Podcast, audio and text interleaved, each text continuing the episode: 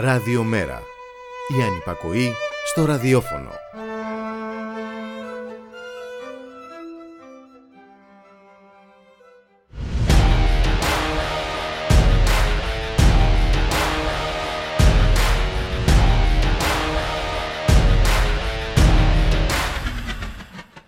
Χαίρετε κυρίες και κύριοι, ακούτε την εκπομπή το στίγμα της ε, ημέρας με τον Γιώργο Χρήστου, ο οποίος εκτάκτος σήμερα αντικαθιστά την Μπούλικα Μιχαλοπούλου. Όταν μου έρχεται ο λογαριασμός, κύριε Υπουργέ, να ζητάω το αρέστα από την αριστερά. 100%. Τώρα. Α, εντάξει. Γε- η- Γενικά για κάθε πρόβλημα της χώρας μας, η Ακούς, ιδεολογική Βαγγέλη; ηγεμονία της αριστεράς έχει τη βασική ευθύνη. Όταν μου έρχεται ο λογαριασμός, κύριε Υπουργέ, να ζητάω το αρέστα από την αριστερά. Κάπως έτσι ήθελα να αρχίσω την εισαγωγή κυρίες και κύριοι με το παλα... παραλήρημα του Άδωνη Γεωργιάδη όπως είδατε ο οποίος ε, βρήκε ε, ένα νέο τύχη παραλήρηματος ε, για να τα ρίξει πάλι άλλη μια φορά στην αριστερά. Ε, Μιλώντας στο Sky, κλήθηκε να σχολιάσει την πρόσφατη δήλωσή του ότι αν δεν υπήρχε καθόλου αριστερά στην Ελλάδα θα είχαμε φθηνό ρεύμα, θα, τα είχαμε κάνει, ο- θα είχαμε κάνει όλα τα έργα. Η δημοσιογράφος της πρωινή εκπομπής του σταθμού Μαρία Αναστασοπούλου το ρώτησε αν όταν έρχεται ο λογαριασμός του ρεύματος πρέπει να ζητά τα ρέστα από την αριστερά για να εισπράξει την εξής απάντηση που μόλις ακούσατε. Σε κάθε περίπτωση στην επικαιρότητα, στην επικαιρότητα ε, επικρατεί σήμερα το Ουκρανικό. Συνεδρίασε για αυτό το λόγο το Κυβερνητικό Συμβούλιο Εξωτερικών και Άμυνας, το ΞΕ δηλαδή στο Μέγαρο Μαξίμου, υπό τον Πρωθυπουργό, με τη συμμετοχή του Υπουργού Περιβάλλοντος και Ενέργειας Κώστας- Κώστας Κρέκα. Ε, Κυβερνητικές πηγές επιμένουν ότι δεν υπάρχουν λόγοι ανησυχίας στην επάρκεια φυσικού αερίου, δεδομένου ότι η Ελλάδα παίρνει το 35-40% που καταναλώνει από τη Ρωσία, καθώς η Ελλάδα προμηθεύεται ε, φυσικό αέριο μέσω του Turkstream. Επιπλέον έχει ζητηθεί η πλήρης τροφοδοσία των εγκαταστάσεων της Ρεβιθούσα με υγροποιημένο φυσικό αέριο και να κλειστούν επιπλέον φορτία υγροποιημένου φυσικού αερίου από την Αλγερία για την έκτακτη τροφοδοσία της χώρας εφόσον χρειαστεί, ενώ ζητη- συζητήθηκε και το ενδεχόμενο να χρησιμοποιηθούν για έκτακτη ανάγκη ποσότητες δίζελ στην ηλεκτροπαραγωγή. Σύμφωνα με τις κυβερνητικές πηγές, υπάρχει επάρκεια με υδροελεκτρικό ε, εργοστάσιο και είναι σε ετοιμότητα και μονάδες λιγνίτη που μπορούν να δώσουν περισσότερη ενέργεια και τροφοδο- στην τροφοδοσία. Στη συνεδρίαση του ΚΙΣΕΑ τέθηκε και το θέμα των Ελλήνων που ζουν στη Μαριούπολη. Σύμφωνα με κυβερνητικές πηγές, πέρα από το κάλεσμα της ελληνικής κυβέρνησης εδώ και μέρες, οι Έλληνες ε, δεν θέλουν να εγκαταλείψουν. Η πλειοψηφία αυτών δεν θέλει να εγκαταλείψει ε, τη Μαριούπολη και γι' αυτό αυτή τη στιγμή δεν υπάρχει ένα οργανωμένο σχέδιο εκένωσης. Πάντως, η χθεσινή μέρα ανήκε χωρίς αμφιβολία στο Βλαμιτιμίρ Πούτιν, που όπως ο αρχαίος Κέσσερα διέβη το δικό του διπλωματικό ρουβίκονα με την άμεση αναγνώριση των δύο de facto αποσχισμένων ρωσόφωνων επαρχιών της Ουκρανίας. Μια ενέργεια αποφασιστική που συνοδεύτηκε από μια πύρονη ωραία ομιλία μπροστά σε μια ε, έκπληκτη παγκόσμια κοινή γνώμη. Ξεκινώντας από τον Λένιν και τον Χρουστόφ ε, και φτάνοντας ως τη συστηματική εξαπάτηση της Ρωσίας από τις, ΗΠΑ από τις ΗΠΑ και τον ΝΑΤΟ που υποσχέθηκαν μορατόριμου στην προσανατολάς εξάβλωσή τους, ο Πούτιν εξέθεσε το σύνολο των ρωσικών ιστορικών επιχειρημάτων αλλά και των υπαρξιακών αγωνιών γύρω από το ε, ουκρανικό πρόβλημα. Με την αναγνώριση αυτή, ο Πούτιν ακυρώνει ουσιαστικά την ανεφάρμοστη- ανεφάρμοστη εδώ και 8 χρόνια συμφωνία του Μίσκ και τερματίζει στην πράξη έναν διπλωματικό διάλογο κοφών που προφανώς δεν οδηγούσε πουθενά. Για το θέμα αυτό θα μιλήσουμε αργότερα, κυρίες και κύριοι, με τον ε, Βασίλη του Μακρύδη, που είναι δημοσιογράφος και μετάφρατη της ρώσικης γλώσσας.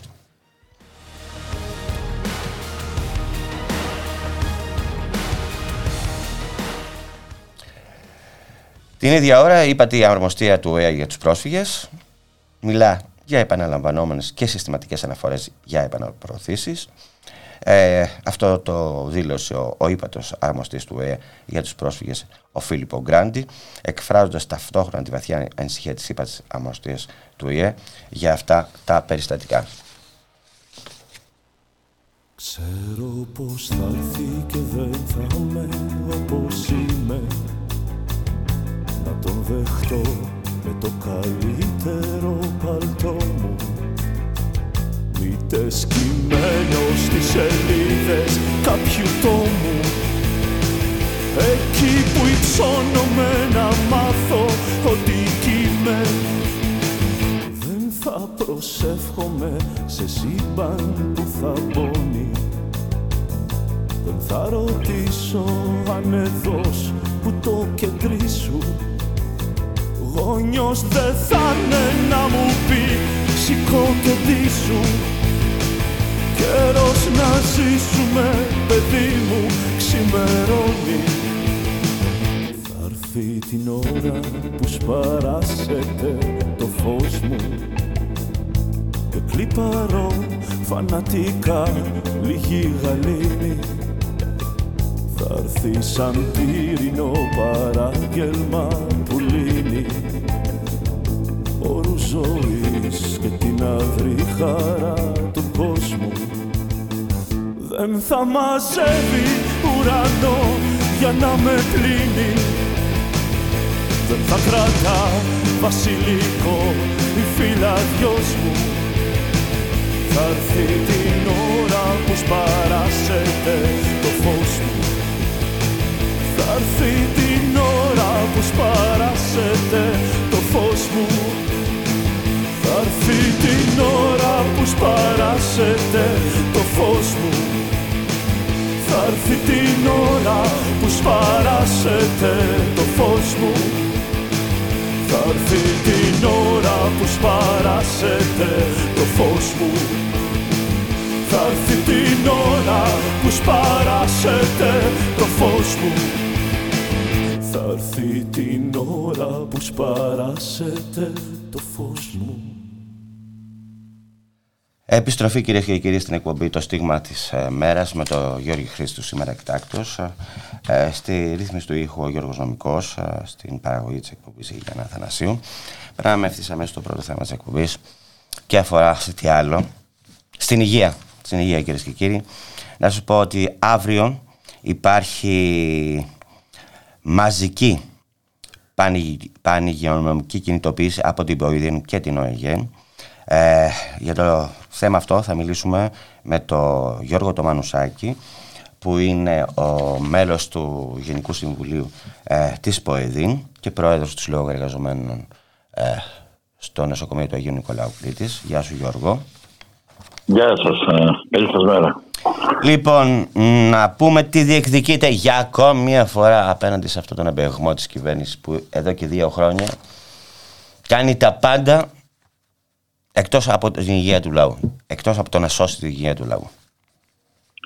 Ε, πραγματικά όπως αναφέρατε η αυριανή κινητοποίηση σχετίζεται με το γεγονός ότι κλείνουμε δύο χρόνια πανδημίας, ε, δύο χρόνια από την εμφάνιση του πρώτου περιστατικού κορονοϊού στη χώρα μας ε, βασικά α, η ακριβή ημερομηνία ήταν το Σάββατο, αλλά για να μπορέσει να είναι, γίνει ε, και να οργανωθεί πιο σωστά η απεργία και η κινητοποίηση, μεταφέρθηκε για αύριο το Τετάρτη ε, με συμφώνη γνώμη και του Γενικού Συμβουλίου της Ποεδρία και της, ε, ε, του Γενικού Συμβουλίου της ΕΝΓΕ, των δύο μεγάλων ομοσπονδιών του χώρου της υγείας. Η Ποεδρία εκπροσωπεί τους εργαζόμενους στα δημόσια νοσοκομεία και η ΟΕΝΓΕ τους ε, νοσοκομιακούς γιατρούς. Ναι.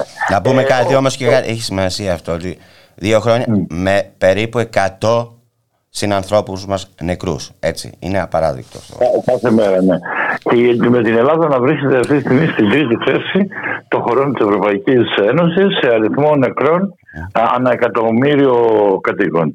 Το οποίο τον πρώτο χρόνο της πανδημίας ήταν κάτι αδιανόητο έτσι όπως κυλούσαν τα πράγματα και όμως ειδικά το 2000 21, ε, ειδικά το δεύτερο εξάμεινο του 21 και τώρα το 22 ο, ο Ιανουάριος και ο Φεβρουάριος είναι πάρα πολύ ε, δύσκολοι μήνες. Ε, έχουν χαθεί ε, χιλιάδες συνάνθρωποι μας όλο αυτό το διάστημα.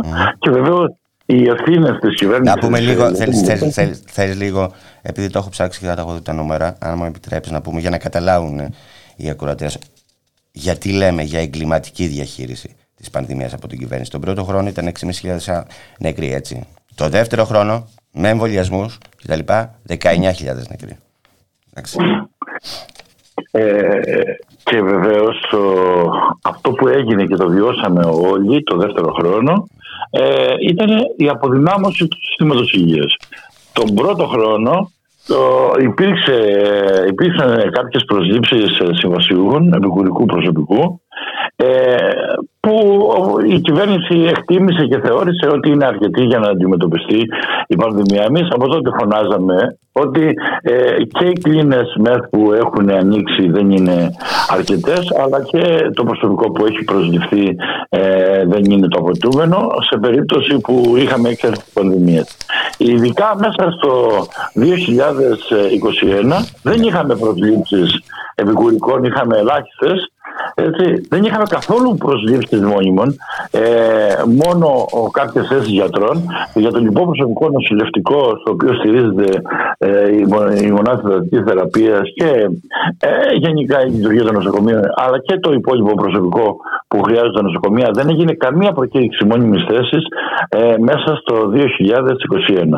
Ε, και οι προσλήψεις επικουρικών ήταν ελάχιστες. Αντίθετα, να ρωτήσω κάτι, να ρωτήσω κάτι, επειδή αυτές οι 4.000 προσλήψεις πόσο καιρό ανακοινώνονται; Είναι μια κινητή γιορτή θα λέγαμε, ναι. η οποία ξεκίνησε από τον Σεπτέμβριο του 2020, του 2020 έτσι, που πρώτη φορά εξαγγέλθηκαν από τον Πρωθυπουργό στη ΔΕΘ στη Θεσσαλονίκη. Από τότε εγώ έχω μετρήσει πάνω από 100 δηλώσεις σε διαφορετικές ε, ε, χρονικές περιόδους ε, του Πρωθυπουργού Υπουργών Υγείας και Στελεχών της Νέας Δημοκρατίας που κάθε μήνα εξαγγέλνουν αυτές τις ίδιες ε, προσλήψεις η οποία η προκήρυξη δεν έχει βγει ακόμα. Ο, ο σημερινός Υπουργός Υγείας από την ημέρα που ανέλαβε έλεγε ότι μέχρι τέλος του χρόνου θα έχει βγει προκήρυξη. Και τώρα είμαστε στο Φεβρουάριο και η προκήρυξη δεν έχει βγει. Και βεβαίως δεν λένε και την αλήθεια ότι αυτή η προκήρυξη επί δεν αφορά νέες προσλήψεις στο σύστημα. Αλλά με το σύστημα της μοριοδότησης που θέλουν να βάλουν είναι για να μπορέσουν να μονιμοποιηθούν κάποιοι από τους συμβασιούχους που έχουν προσληφθεί.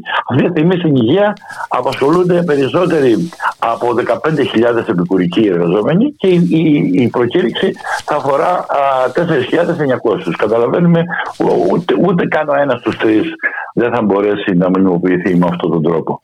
Ε, και βεβαίως. Δεν... Μισό λεπτό, μισό λεπτό, Γιώργο, Γιώργο. Υποτιθέστε ότι προσλαμβάνει 4.000. Φτάνουνε. Πρώτα απ' όλα, α, να πούμε ότι το ΑΣΕΠ τα αποτελέσματα τα βγάζει ε, με, με, φοβε, με πάρα πολύ μεγάλη καθυστέρηση. Η προηγούμενη προκήρυξη που είχε βγει τον Αύγουστο του 2000, 20, ε, έχει περάσει τώρα 1,5 χρόνος. Έχουν βγει μόνο τα προσωρινά αποτελέσματα, δεν έχουν βγει τα τελικά. Με αποτέλεσμα, α, 18 μήνες μετά δεν έχει προσληφθεί ούτε ένας στο σύστημα. Ακόμα και τώρα, και αυτή ήταν και μια μικρή προκήρυξη, αφορούσε 1.400 ε, αν δεν κάνω λάθος. Τώρα που αυτή θα είναι μια μεγάλη προκήρυξη, τα αποτελέσματα αυτής της προκήρυξης ακόμα και τώρα να α, γίνει ε, ε, και η προσλήψη αυτή τη προκήρυξη θα γίνουν δύο χρόνια μετά και να δούμε. Έτσι. Ε, Όχι, άλλο ερώτησα. Απέσω ότι παίρνουν και τους 4.000. Φτάνουν αυτοί για το δημόσιο σύστημα.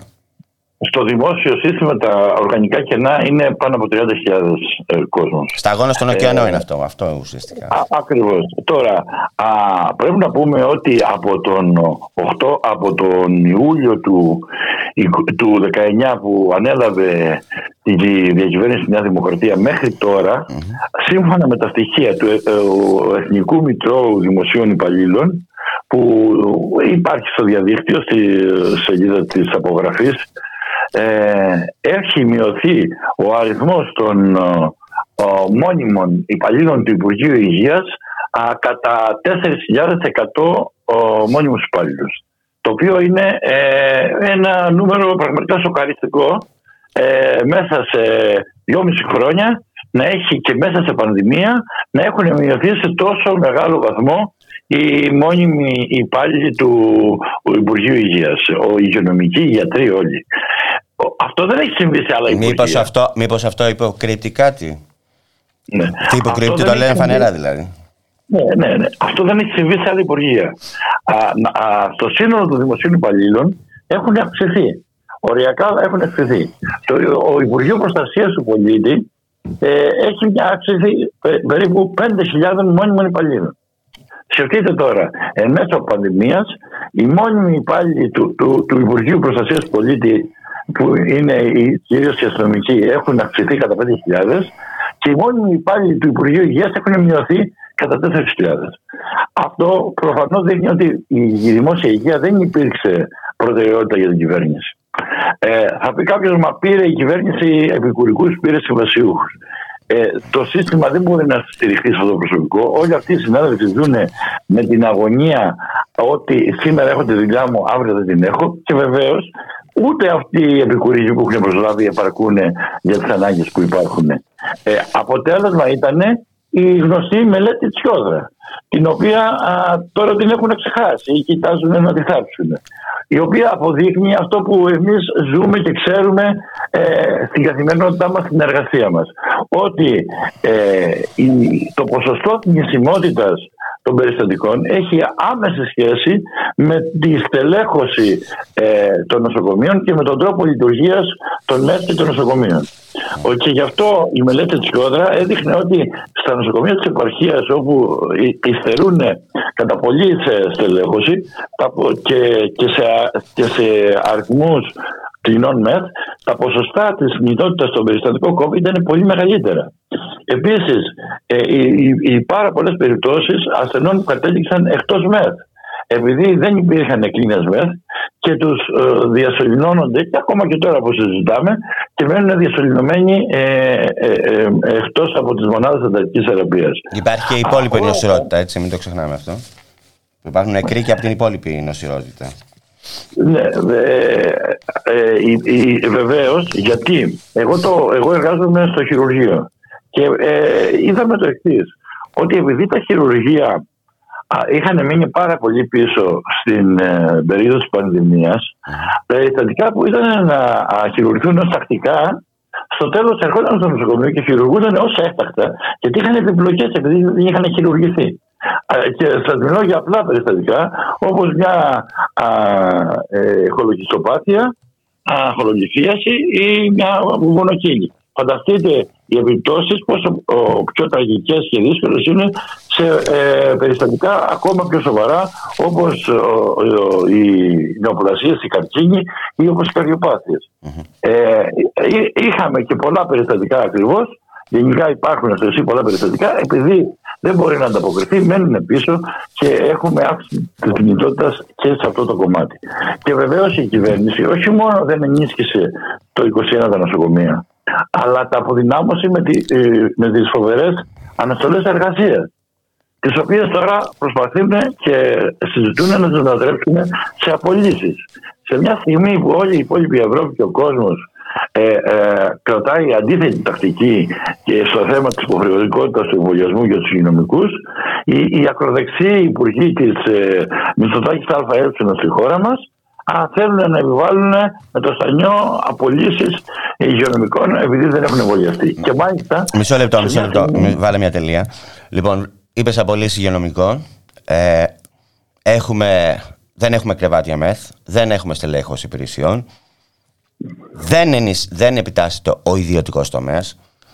Μήπως αυτό είναι ε, μια ξεκάθαρη πρόθεση της κυβέρνησης για το νέο ΕΣΥ, για ιδιωτικοποίηση του ΕΣΥ; Ε, η κυβέρνηση είχε αυτό το σχεδιασμό από την αρχή που ανέλαβε. Βεβαίως δεν της βγήκε γιατί έτυχε η πανδημία.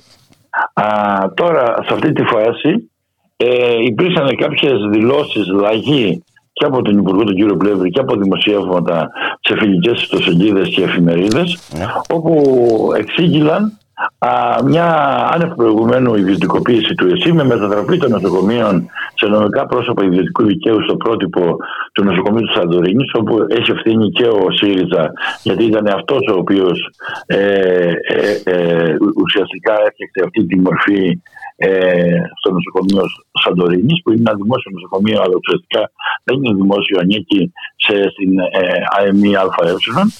Ε, οπότε ε, τώρα η Νέα Δημοκρατία εξήγησε ότι θέλει να ακολουθήσει αυτό το πρότυπο.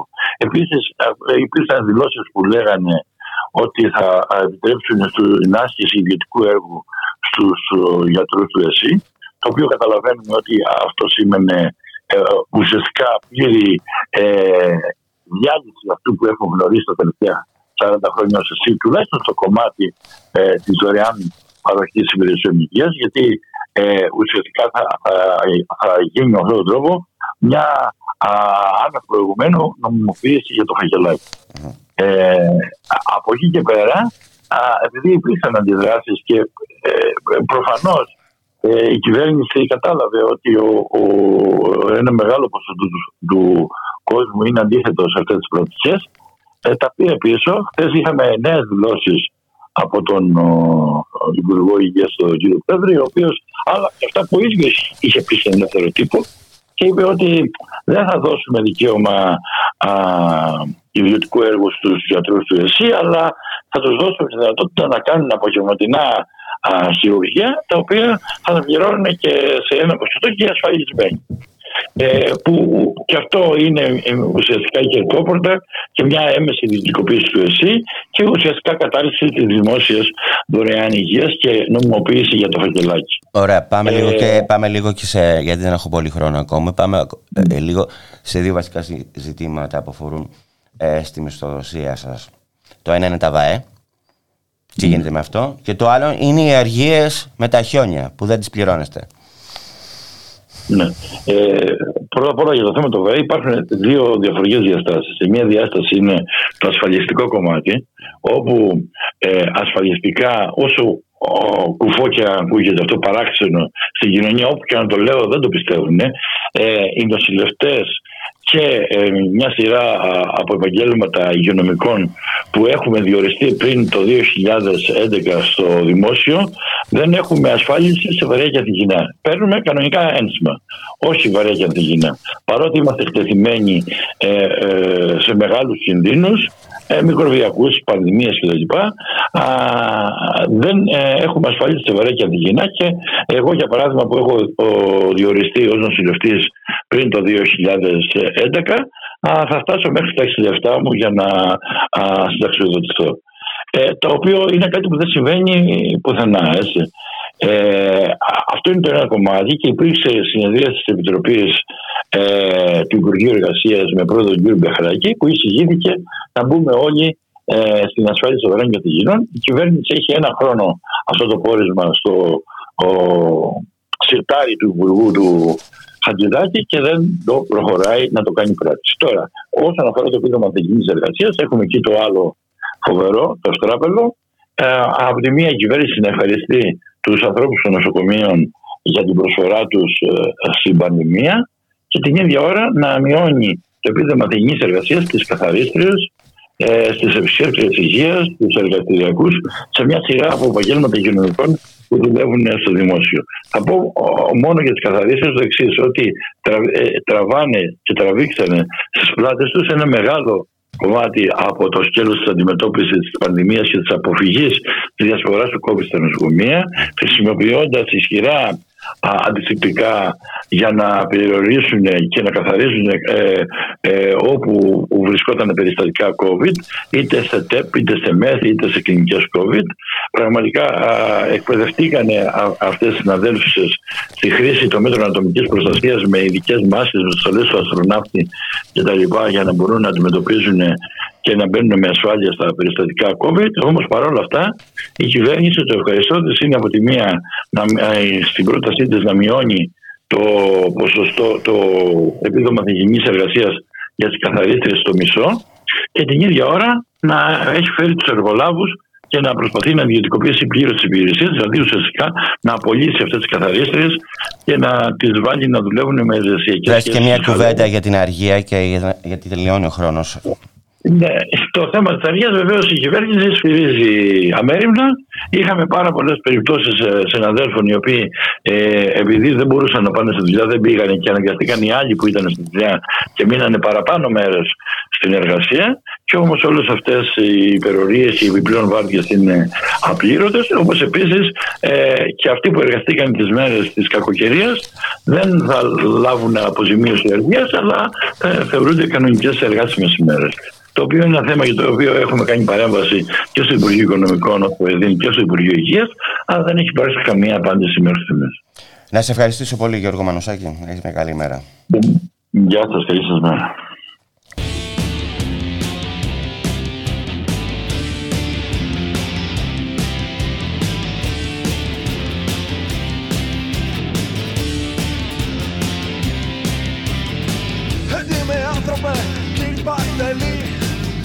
Κατάστημα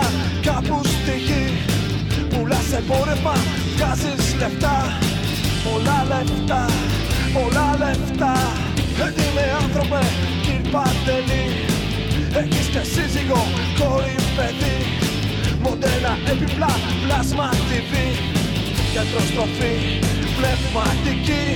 Δίπλα σου το όνειρο η ζωή και το φως. Μαζί στο κουμπάρι σου κλεισμένος εντός Δίπλα σου το όνειρο η ζωή και το φως. Μαζί στο κουμπάρι σου κλεισμένος εντός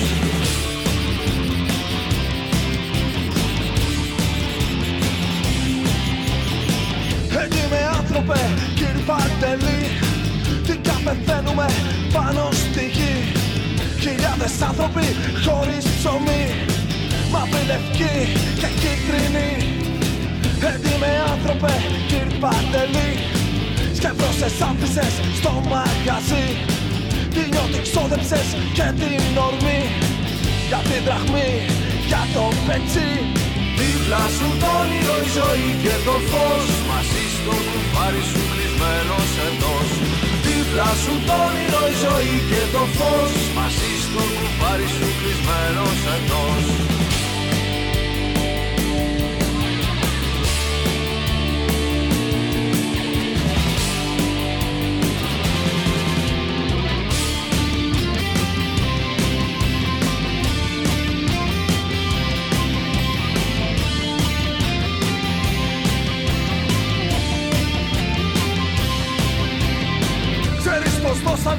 δώσανε κυρ Παντελή Άλλοι τα νιάτα τους και τη ζωή.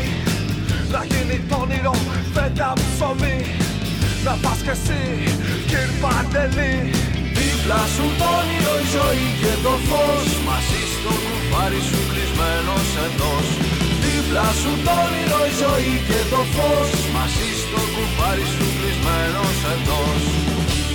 Τις Κυριακές πρωί στην εκκλησιά Σταυροκοπιέσαι στην Παναγιά μπελά Πατρίς της σκιά και φαμελιά Ο γιος σου μονάχα να είναι καλά Να αφήσεις το όνομα και το παρά.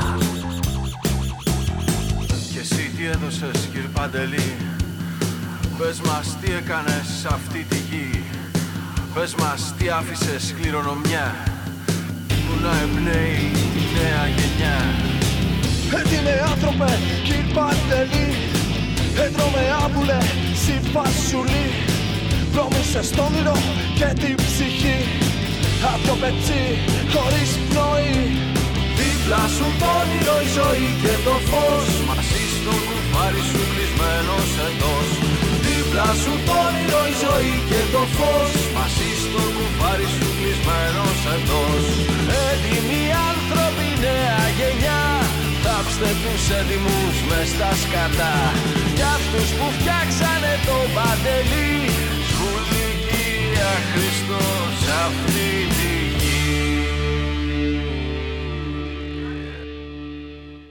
Επιστροφή κυρίες και κύριοι στην εκπομπή Το στίγμα της μέρας με το Γιώργη Χρήστου σήμερα εκτάκτος σε αντικατάσταση της Μπουλίκας Μιχαλοπούλου ε, που είχε κάποια δουλειά. Ε, στην ρύθμιση του ήχου για σήμερα ο Γιώργος Νομικός, στην παραγωγή της εκπομπής Γιάννα Θανασίου. Περνάμε στο επόμενο θέμα που αφορά στην εργατική διαδήλωση που θα γίνει σήμερα στις 6.30 ε, στην πλατεία, στον πεζόδρομο συγγνώμη, της Κοραή.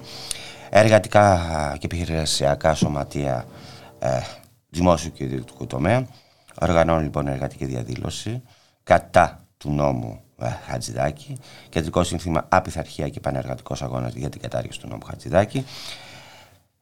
Για το θέμα αυτό έχει μιλήσει σε μένα και στην εκπομπή που έχω στη δουλειά και στον αγώνα ο Χρήστος Τουλιάτος από το Σύλλογο Βιβλίου. Να τον ακούσουμε. Είναι, είναι ένα απόσπασμα περίπου 10 λεπτών. Να ακούσουμε τι έχει πει για αυτή τη δήλωση. Γεια σας. Καλημέρα και ευχαριστούμε για την πρόσκληση. Δεν κάνει τίποτα. Για πες λίγο για τη διαδήλωση αυτή. Ποια σωματεία συμμετέχουν, θυμάσαι, να τα πούμε. Λοιπόν, ε, είναι μια πρωτοβουλία που άρχισε από κάποια πρωτοβάθμια σωματεία. Ναι. Ακριβώς για να αρχίσει να σηκώνεται το κλίμα απέναντι στον νόμο Χατζηδάκη. Γιατί δυστυχώς τα, τα πράγματα είναι αρκετά υποτονικά. Πήρε μια πρωτοβουλία ο σύλλογός μας, Σύλλογο Βιβλίου Χάρτου και Ψηφιακών Μέσων Αττικής. Ε, έγιναν σχετικές συζητήσεις και συσκέψεις. Και το πρώτο κάλεσμα βγήκε από 8 σωματεία, αν θυμάμαι καλά.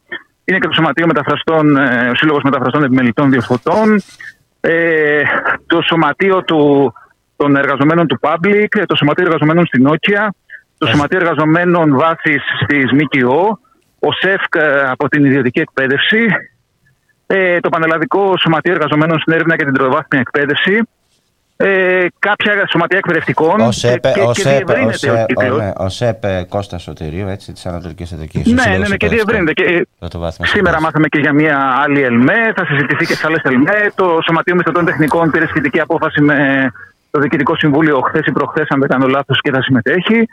Ε, ο κύκλος Μεγαλώνει. είναι, είναι σε διαδικασία συζήτησης και σε άλλα σωματεία και μεγαλώνει. Σκοπός είναι να είναι μια πρώτη κίνηση για να κινητοποιηθούν ε, πρωτοβάθμια σωματεία ε, και να κλιμακώσουμε και με επόμενες ενέργειες. Εντάξει, η ιστορία δεν, θα, δεν, δεν έχει τέλος. νομίζω ότι ο, ο νόμος αυτός είναι καφόπλακα για τα εργατικά δικαιώματα. Ωραία, τι προτείνετε και για το εσείς, χρόνο α, εργασίας. α, τι προτείνετε εσείς απέναντι σε αυτό το νόμο. Τον 4808 Κοιτάξτε, ο έτσι νόμος- λέμε; Ακριβώς. Ο νόμος έχει στον πυρήνα του νομοσχεδίου τα άρθρα 55 σε 101, αν θυμάμαι καλά. Στον πυρήνα του νομοσχεδίου υπάρχουν εξαιρετικά αρνητικές ρυθμίσεις στο πρώτο μισό για το χρόνο εργασίας και στο δεύτερο μισό για την ίδια τη λειτουργία και την ζωή των σωματείων. Τα οποία πλέον περνάνε σχεδόν πρακτικά υπό πλήρη κρατικό έλεγχο. Ε, αυτά τα άρθρα πρέπει να καταργηθούν. Να ανατραπεί ο νόμος συνολικά, να καταργηθεί και να μην, και να μην μπει σε, σε ισχύ, να, να πάρθει πίσω. Δεν υπάρχει. Είναι μονόδρομος νομίζω για τη λειτουργία των σωματείων. Ο νόμος άργησε να ψηφιστεί. Ψηφίστηκε το καλοκαίρι λόγω πανδημίας. Θέλαν να το φέρουν πιο νωρίς. Είναι γνωστό αυτό και στο πρόγραμμα της Νέας Δημοκρατίας προεκλογικά. Καθυστερήσανε κάπως, αλλά το φέρανε μέσω πανδημίας χωρίς χωρίς κανένα δισταγμό. Εντάξει, για το χρόνο εργασίας θα έχετε ακούσει το, την κεντρική ρύθμιση Το που ουσιαστικά οκτάωρο, την καταργεί τις κατάργηση. υπερορίες. Κατάργηση του Ακριβώς, οκτάωρου, ναι. Δηλαδή δίνει τη ναι. δυνατότητα ελαστικοποίηση σε δεκάωρο, με αντάλλαγμα ρεπό ή εξάωρο άλλες μέρες. Ουσιαστικά καταργεί τις υπερορίες και τις μειώνει σε πολύ μεγάλο βαθμό. Δώρο ειδικά στους κλάδους που δουλεύουν με, με διαφορετική εποχιακή ζήτηση. Στις περιόδους δηλαδή αυξημένης ζήτησης, και αυτό αφορά τον επισητισμό, αφορά το εμπόριο, αφορά διάφορους τέτοιου κλάδους. Σε αυτές τις περιπτώσεις, σε αυτές τις περιόδους θα λιώνουν τους εργαζόμενους στην εντατικοποίηση με αντάλλαγμα κάποιες άδειες ή ρεπό. Και αν έτσι, δηλαδή αυτά είναι τα τυπικά. Ναι, γιατί Υποτίθεται το ότι ο θέμα νόμος- είναι ότι όταν δουλεύεις στον τουρισμό και παίρνεις, κάνεις υπερορίες και, τα λεπ- ε, και τα λοιπά, πότε θα πάρεις αυτά τα ρεπό και τι άδειε. Όταν κλείσουν τα ξενοδοχεία, ας Ναι. πούμε. Ακριβώς. Παρεπιπτόντω, μιας και ανέφερες στον τουρισμό, να πω ότι πρόσφατα υπάρχει δημοσίευμα αυτές τις μέρες ότι δεν βρίσκουν εργαζόμενους εκτός σεζόν αυτή την περίοδο στην Κρήτη ε, και όλος ο κόσμος, νομίζω εύλογα, τους γράφει στα κοινωνικά μέσα δικτύωσης: Κάντε τα στοιχειώδη. Αυξήστε μισθούς, φτιάξτε σοβαρές συνθήκες εργασίας για να έρθει και άλλος να δουλεύει στον τουρισμό. Προτιμάει πλέον με την πανδημία, βρήκε και ο κόσμος σε άλλες δουλειές, σε άλλους κλάδους, επειδή έπεσε ο τουρισμός και δεν έχει καμία διάθεση να ξαναγυρίσει στα, στα σκλαβοπάζαρα των τουριστικών επιχειρήσεων. Ε, νομίζω είναι ενδεικτικά όλα αυτά τις καταστάσεις που ζούμε, έτσι. Και δεν είναι μόνο εκεί, έτσι, είναι παντού αυτά. Ε, βέβαια, ε, βέβαια. Βέβαια, Αλλά ο, α- ο αν τουρισμός δεις- είναι και ο κλάδος αιχμή Αν- της χώρας, υποτίθεται η μεγάλη βαριά βιομηχανία. Ναι, ναι. Δηλαδή, αν δεις τα public που συμμετέχουν, το σωματείο public, το σωματείο Ακριβώς, μεταφραστών ακριβώς. επιμελητών διορθωτών, εκεί είναι εργασιακή ζούγκλα. Η ΣΒΕΜΚΟ. ε, Ακριβώς, ακριβώ, ακριβώς. Εργαζόμενοι στη ΜΚΟ. Μάλιστα. Θέλω να μου κάνεις ένα σχόλιο. Μίλησες για τα άρθρα του νομοσχεδίου του Χατζηδάκη ε, που αφορούν στα εργασιακά, κατάργηση οκτάωρου, δωρεάν υπερορίες στους εργοδότες, έτσι, χάρισμα από τους εργαζόμενους. Ε, Αλλάζει και το καθεστώς για την απόλυση. Κα- Και ναι. αυτό είναι σημαντικό να το λέμε. Πολλά είναι, αλλά και αυτό είναι ένα από τα πιο σημαντικά μαζί με την αλλαγή του χρόνου εργασίας. Απλά για να Δίνει τη θυμίσω δυνατότητα στους λίγο. εργοδότες ναι. Ναι, δίνει και τη δυνατότητα στους εργοδότες να μην αναγκάζονται, εφόσον κάνουν μια απόλυση που κηρυχθεί άκυρη σε δικαστήριο, να μην αναγκάζονται σε επαναπρόσληψη, αλλά με κάποια επιπλέον ε, αποζημίωση της τάξης των τριών μισθών, τρεις μισθούς έως διπλάσια αποζημίωση. Αλλά καταλαβαίνουμε ότι το τρεις είναι το μίνιμουμ. Με τρεις μισθούς απλά ξεμπλέκουν. Καταλαβαίνετε πλέον ότι ακόμα και να κερδίσει ένας εργαζόμενος το δίκαιο του απέναντι σε μια άδικη απόλυση, ο άλλος μπορεί να ξεμπλέκει με τρεις μισθούς και να, και να τελειώνει. Αυτό αφαιρεί και το έδαφος και για συλλογική διεκδίκηση. Δηλαδή, δυσκολεύει πάρα πολύ τη δουλειά των σωματείων. Τα σωματεία, αν είχαν λόγω ύπαρξης, ε, ήταν για να βοηθούν σε τέτοιες καταστάσεις και για να πετυχαίνουν τέτοιες μικρές νίκες. Είναι κραυγαλαία φιλεργοδοτικός ο νόμος. Δηλαδή, κάνει εξυπηρετήσεις σε ένα εύρος ζητημάτων. Ναι, μια και είπες κραυγαλαία φιλεργοδοτικός νόμος. ο Ακριβώς. 4808 του Χατζηδάκη. Για κάνε Ναι, μου ναι. ένα σχόλιο για το γνωστό Γενικό Μητρό Συνδικαλιστικών Οργανώσεων Εργαζομένων, Ακριβώς. το ΓΕΜΙΣΟΕ. Ναι. Ε, Γιατί αυτό, το περι... υπόλοιπο- αυτό Α, ουσιαστικά ε, εκεί- ακυρώνει τα πάντα. Ακριβώς. Εκεί είναι στον πυρήνα του νομοσχεδίου το δεύτερο μισό των πολύ χοντρών διατάξεων. Αλλάζει ουσιαστικά τη θεσμική λειτουργία των σωματείων. Τα σωματεία πλέον από εκεί πέρα που ε, με μια κατάθεση του, ξέρετε, τε- των, ε, των πρακτικών των αρχαιρεσιών τους στο, στα πρωτοδικεία κτλ. Στη δικαστική μπορούσαν να έχουν εξουσία, στη νομική δικαστική- υπόσταση. στη δικαστική ναι, ακριβώς. εξουσία, έτσι. Πλέον, πλέον θεσμοθετεί το Γενικό Μητρό Συνδικαλιστικών Οργανώσεων Ελλάδος που είναι, υπάγεται σε, είναι σε, σε δομή, σε, σε, πώς το λένε, σε υποδομή του Υπουργείου Εργασίας. Δηλαδή απευθείας στο κράτος που υποτίθεται ότι είναι ο Μεσολαβητής, αλλά νομίζω ότι δυστυχώς βλέπουμε πώς λειτουργούν αυτά τα πράγματα.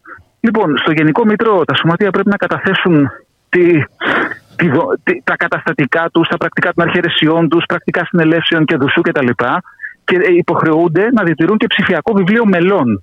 Προσοχή λίγο εδώ πέρα. Το ψηφιακό βιβλίο μελών, στο οποίο θα αναγράφονται ονομαστικά όλα τα μέλη του σωματείου, όπως λέει ο νόμος μέσα, μπο- είναι προσβάσιμο και έχει δικαίωμα πρόσβαση σε αυτό όλα τα μέλη του σωματείου και όποιος έχει ένομο συμφέρον. Ο εργοδότης δηλαδή, αν υπάρχει δηλαδή. μια διένεξη. Ο εργοδότης Ακριβώς, δηλαδή. αν υπάρχει μια διένεξη. Αν υπάρχει μια διένεξη ενός σωματείου με, ένα- με μια εργοδοτική ένωση ή με έναν εργοδότη μεμονωμένο, αυτός μπορεί να, επι- να, επι- να, να επικαλεστεί ότι έχει ένομο συμφέρον για τη διένεξη, να θέλει να αποδείξει οτιδήποτε και να έχει πρόσβαση σε αυτό. Νομίζω ότι όλοι καταλαβαίνετε ότι αυτό είναι, καταρχάς είναι φόβητρο.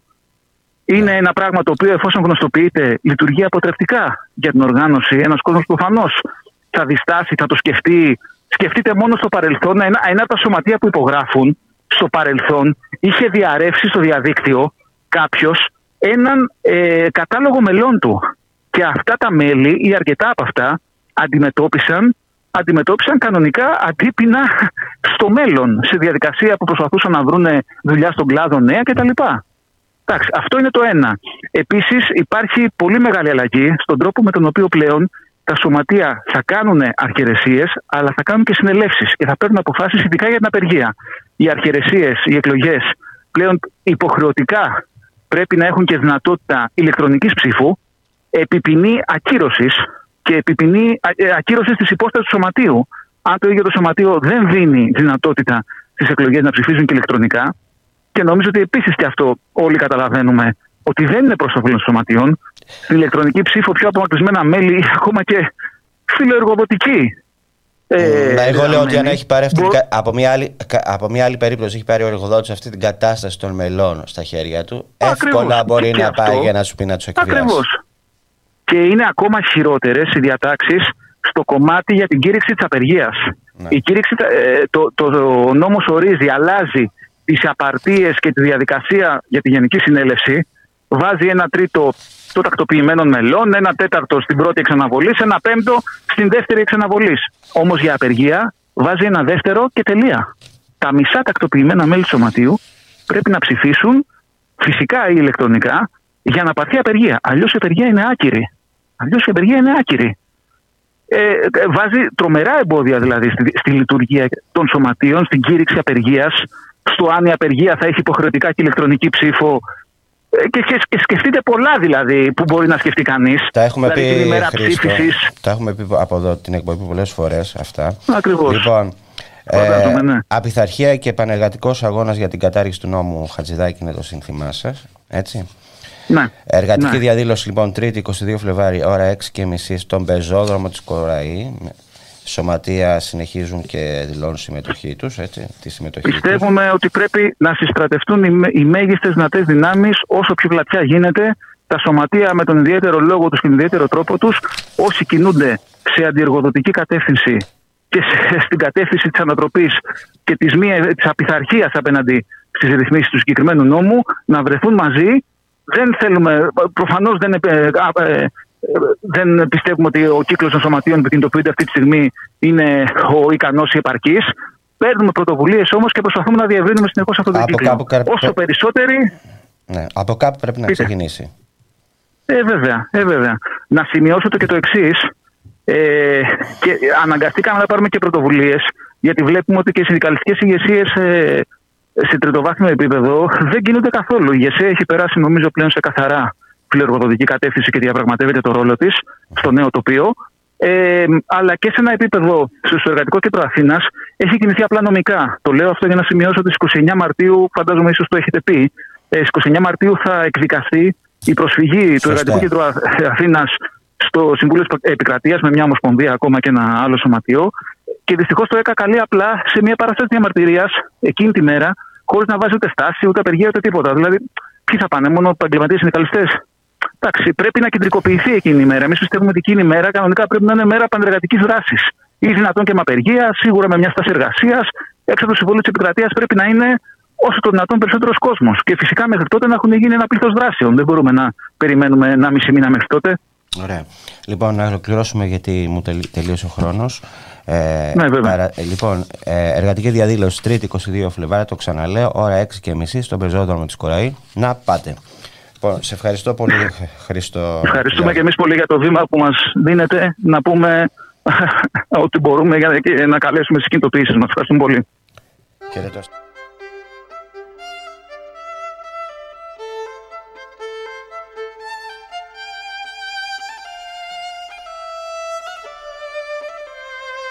Ραδιομέρα.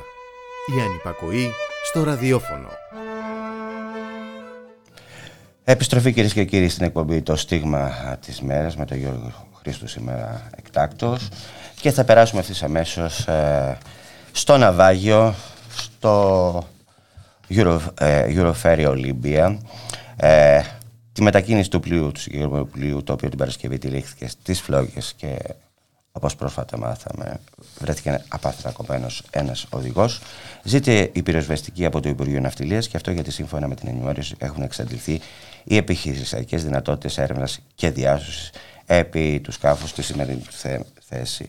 Δεκάδες είναι τα ερωτήματα που προκύπτουν για το πώς συνέβη αυτό το ατύχημα στην Αδριατική.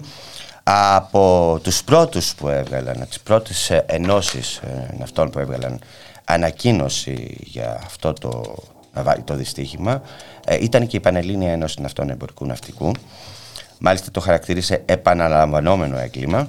Για το θέμα αυτό θα μιλήσουμε με τον ε, Αντώνη Νταλακογιώργο, που βρίσκεται στην άλλη άκρη της τηλεφωνικής γραμμής. Είναι ο πρόεδρος της Πανελλήνιας Ένωσης Ναυτών Εμπορικού Ναυτικού. Γεια σου, Αντώνη. Γεια σου, Γιώργο. Είναι αμήλικτα τα ερωτήματα.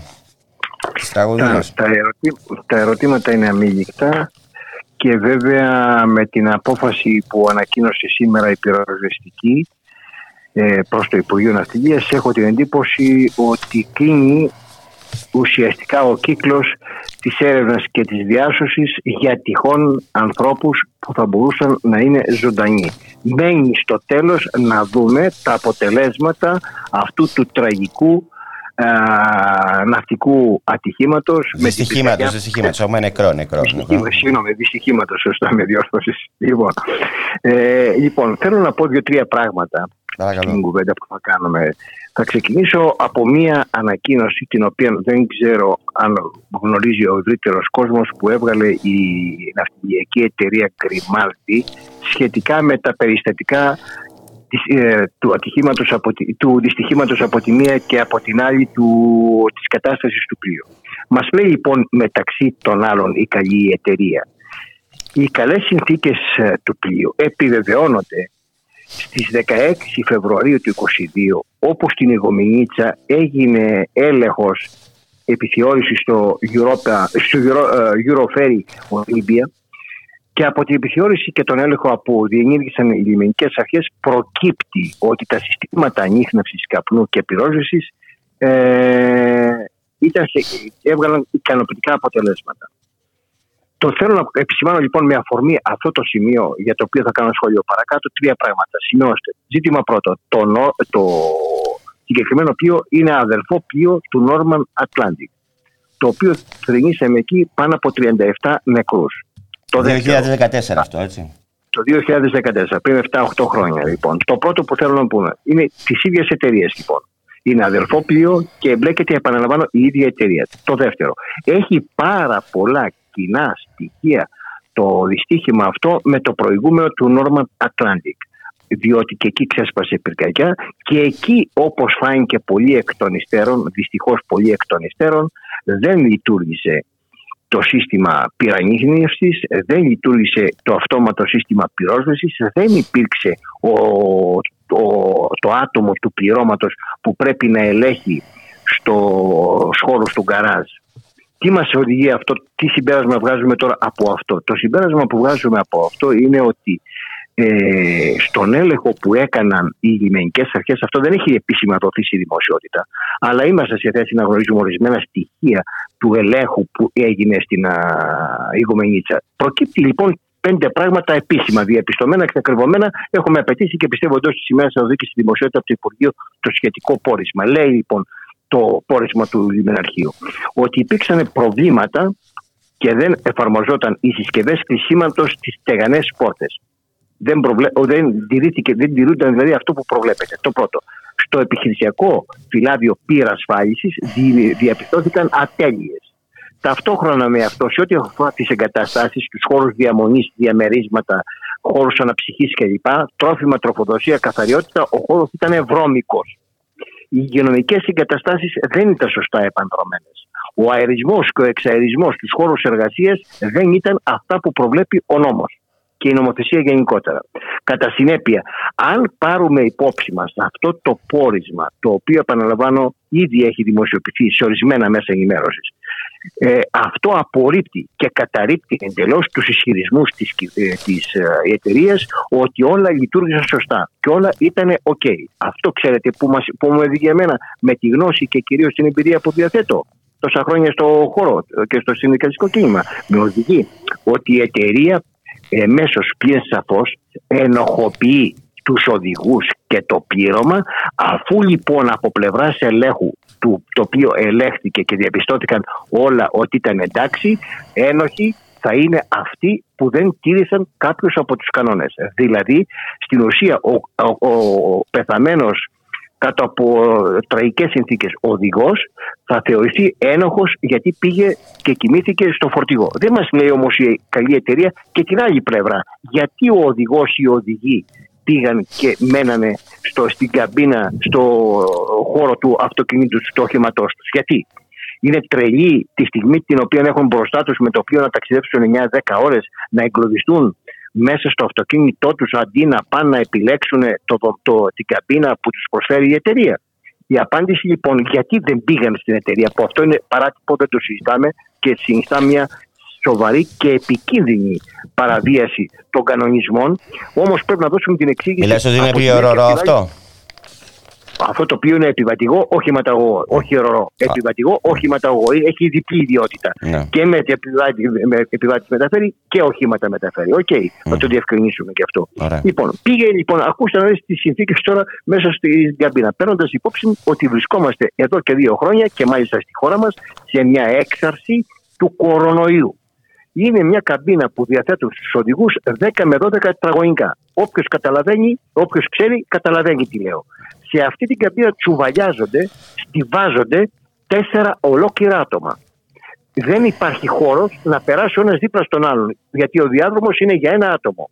Και τους καλούν αυτούς τους ανθρώπους τώρα κάτω από συνθήκες εξαιρετικά επικίνδυνες να πάνε να μείνουν σε τετράκλινη καμπίνα με ό,τι συνεπάγεται από πλευράς κινδύνου το γεγονός αυτό. Και βεβαίως είναι φανερό και σαφέστατο, άλλο τώρα οι αρχέ κοφεύουν, σιωπούν και είναι ένοχο αυτό που κάνουν, διότι δεν τηρούνται τα υγειονομικά μέτρα τα οποία προβλέπονται και για τα καράβια και για ευρύτερα για τους χώρους εργασίας.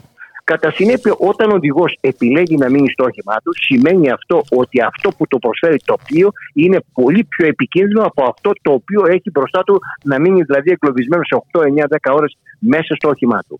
Αυτή είναι η πραγματικότητα και πρέπει να την πούμε αυτή την πραγματικότητα, μήπως επιτέλους ε, ευαισθητοποιηθεί η πολιτεία, τα αρμόδια ελεκτικά και εποπτικά όργανα και πάρουν επιτέλους τα απαιτούμενα μέτρα και δώσουν λύσεις και απαντήσεις έτσι ώστε να μην εμφανίζουμε πάλι ένα τέτοιο τραγικό δυστύχημα στη χώρα μας στα ελληνικά ύδατα και στο οποίο βεβαίως εμπλέκεται και ένα καράβι το οποίο κάνει τη συγκεκριμένη γραμμή και το οποίο αν θέλετε είναι συνέχεια όπως είπα του Norman Atlantic αλλά φαίνεται δυστυχώς τα συμπεράσματα για την πολιτεία την κυβέρνηση, τα Υπουργεία Ναυτιλίας, τις αρμόδιες λιμενικές αρχές ε, δεν φαίνεται να βγαίνουν τα σωστά συμπεράσματα με αποτέλεσμα να έχουμε αυτά τα τραγικά φαινόμενα. Αυτό Μήπως στηρίζουμε πάνω στην ανταγωνιστικότητα και την κερδοφορία. Λοιπόν, θέλω να πω τώρα το τρίτο που ταιριάζει με αυτό που είπες. Ε, είναι το τρίτο. Τώρα πάμε στο τρίτο κομμάτι, το οποίο μας, μας ε, το θεωρούμε εξαιρετικά σοβαρό. Σε όλη τη γραμμή της ε, Αδριατικής και στα πλοία, είτε ελληνικής σημαίας που είναι ελληνικά πλοία, είτε ε, ιταλικής σημαίας, εκείνο που καθορίζεται ως κριτήριο, που, που τίθεται μάλλον ως κριτήριο για την επάνδρωση και τη σύνδεση του πλοίου, δεν είναι οι πραγματικές ανάγκες του, των ή του πλοίου. Δυστυχώς αυτό το καθορίζουν η ανταγωνιστικότητα και η κερδοφορία των εταιριών. Και οι συνθέσεις και η επάνδρωση και η απασχόληση των ναυτικών γίνεται με κριτήριο την ανταγωνιστικότητα. Ράβουν είναι ραμμένη δηλαδή πώς το λένε, η σύνθεση ε, κομμένη και ραμμένη στα μέτρα της ανταγωνιστικότητας. Όταν λοιπόν στο όνομα της ανταγωνιστικότητας γίνονται εκπτώσεις σε αυτό το νευραλγικό και κρίσιμο κομμάτι που λέγεται ασφάλεια, που λέγεται αξιοπλοεία, που λέγεται ναυσιπλοεία, οι συνέπειες που παράγει αυτή η άθλια απαράδεκτη πολιτική τις βλέπουμε σήμερα μεταξύ των άλλων και, στο, και στην περίπτωση του συγκεκριμένου πλοίου. Δυστυχώς έχουμε το φαινόμενο στη γραμμή αυτή ιδιαίτερα, ιδιαίτερα το, ε, ο κλάδος του καταστρώματος αλλά και το ξενοδοχειακό προσωπικό να δουλεύουν 14, 15, 16 και 17, 18 ώρες το καλοκαίρι ο, ε, και να, και Γαλέρα, να, δηλαδή. να, μια σύγχρονη πραγματικά γαλέρα και βεβαίως πρέπει να πάρουμε υπόψη μας αυτό που εμείς τον αναδεικνύουμε πάρα πολλές φορές ότι η κόποση, η εξάντληση, η, ψυχο, η ψυχολογική εξασθένηση συνιστά σημαντικότατο λόγο να προκληθεί ναυτικό ατύχημα. Και βεβαίως δεν είναι τυχαίο και να το πω αυτό γιατί ο κόσμος ο πολίτης δεν το ξέρει. Αυτό το πλοίο είναι το 11ο την τελευταία 15 ετία που σημειώνεται ναυτικό ατύχημα, που έχουμε δυστύχημα. Σε άλλα είχαμε ένα-δύο νεκρούς, σε άλλα τραυματίες, σε άλλους εγκαυματίες το σίγουρο και βέβαια είναι έχουμε ένα μεγάλο κατάλογο πλοίων που έχουν εμπλακεί σε δυστυχήματα αυτού του είδους. Αλλά δυστυχώς από την άλλη οι αρχές όπως είπα και προηγούμενα, κοφεύουν, σιωπούν και δεν παίρνουν τα κατάλληλα μέτρα. Το συμπέρασμα που βγαίνει κατά τη γνώμη μου, κατά τη γνώμη μας, είναι ότι όσο υπάρχει έκπτωση στα θέματα ασφάλειας, όσο, όσο και όποτε ήθεται σαν ε, βασικό στοιχείο της λειτουργίας των οποίων η ανταγωνιστικότητα και η κερδοφορία σε βάρος ε, της ασφάλειας αυτό έχει κόστος, παράγει συνέπειες και δημιουργεί τραγωδίες όπως αυτές του Northern Atlantic και σήμερα του, Euro, ε, του Euroferry Olympia. Εσύ πιστεύεις ότι μετά και από αυτό το, το ναυτικό δυστύχημα ότι θα πάρθουν μέτρα, θα συμμορφωθούν οι εταιρείες; Κοίταξε, δεν είναι θέμα εταιριών. Οι εταιρείες κάνουν τη δουλειά τους. Από τη στιγμή που το κράτος, οι υπεύθυνες για το σκοπό ε, ελέγχου αρχές ε, δεν παρεβαίνουν αποφασιστικά και αποτελεσματικά, είναι φανερό ότι αυτό το φαινόμενο δεν θα εκλείψει, θα διονυστεί. Λέω εγώ ένα παράδειγμα τώρα. Ναι. Σας είπα προηγούμενα κάποιες βασικές παρατηρήσεις που διαπίστωσε και κατέγραψε το πόρισμα του κλιματικού του λιμεναρχείου της Ιγομενίτσας. Μπαίνει ένα ερώτημα. Αφού διαπιστώθηκαν αυτές οι ελλείψεις, γιατί δόθηκαν 14 μέρες περιθώριο για να αποκατασταθούν; Γιατί πολύ απλά είναι αυτό που λέω μια γραμμή και πολιτική που υπάρχει διαχρονικά στο Υπουργείο Ναυτιλίας να μην απαγορεύεται ο απόπλους των πλοίων και αυτό πολλές φορές έχει, τα, έχει ως συνέπεια τα αποτελέσματα που σήμερα αποκομίζουμε από το δυστύχημα αυτό. Είναι φανερό λοιπόν ότι πρέπει η έλεγχη να είναι ουσιαστική και αποτελεσματική, πρέπει οι εταιρείες να συμμορφώνονται απόλυτα, πρέπει να υπάρχουν άμεσα και δρακόντια μέτρα και να εφαρμόζονται αυτά και οποιαδήποτε περίπτωση συνιστά παραβίαση ή παρέκκληση ή ελλείψεις στο κομμάτι της ασφάλειας έτσι ώστε ο μέγιστος ε, όρος για τη λειτουργία του πλήρων να είναι η ασφάλειά τους και η ασφάλεια προς τους επιβαίνοντες είτε αυτοί είναι επιβάτες, είτε είναι οδηγοί, οδηγοί οχημάτων, είτε είναι οι ναυτεργάτες. Και από εκεί και πέρα πρέπει και η κυβέρνηση να αναλάβει τις ευθύνες της επιτέλους γιατί έχουν περάσει πέντε μέρες από το δυστύχημα και ακόμα δεν έχει δώσει τη δημοσιότητα όπως όφιλε από την πρώτη στιγμή να κάνει το σχετικό πόρισμα και με, το, με βάση το πόρισμα να δούμε και να κρίνουμε την κατάσταση που, την πραγματική του πλοίου. Να σε ευχαριστήσω πολύ Αντώνη Ταλακό Γιώργο. Να είστε, καλά, να είστε καλά. Ραδιομέρα.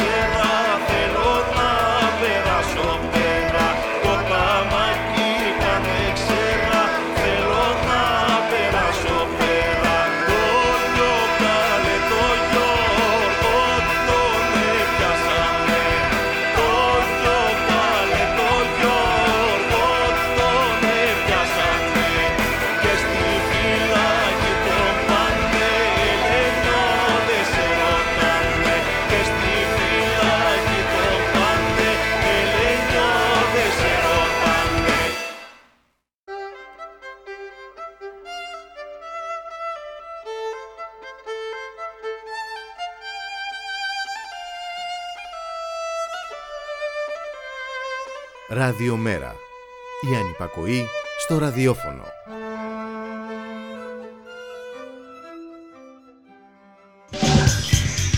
Μεταβάσεις.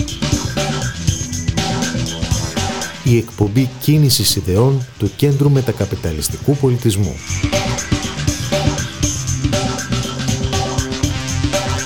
Κάθε Τετάρτη από τις 4 έως τις 5 και μισή το απόγευμα από το Ράδιο Μέρα.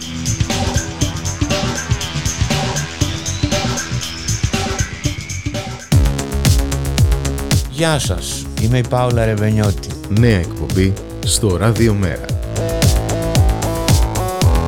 Παρλαφούση με την Πάολα Ρεβενιώτη.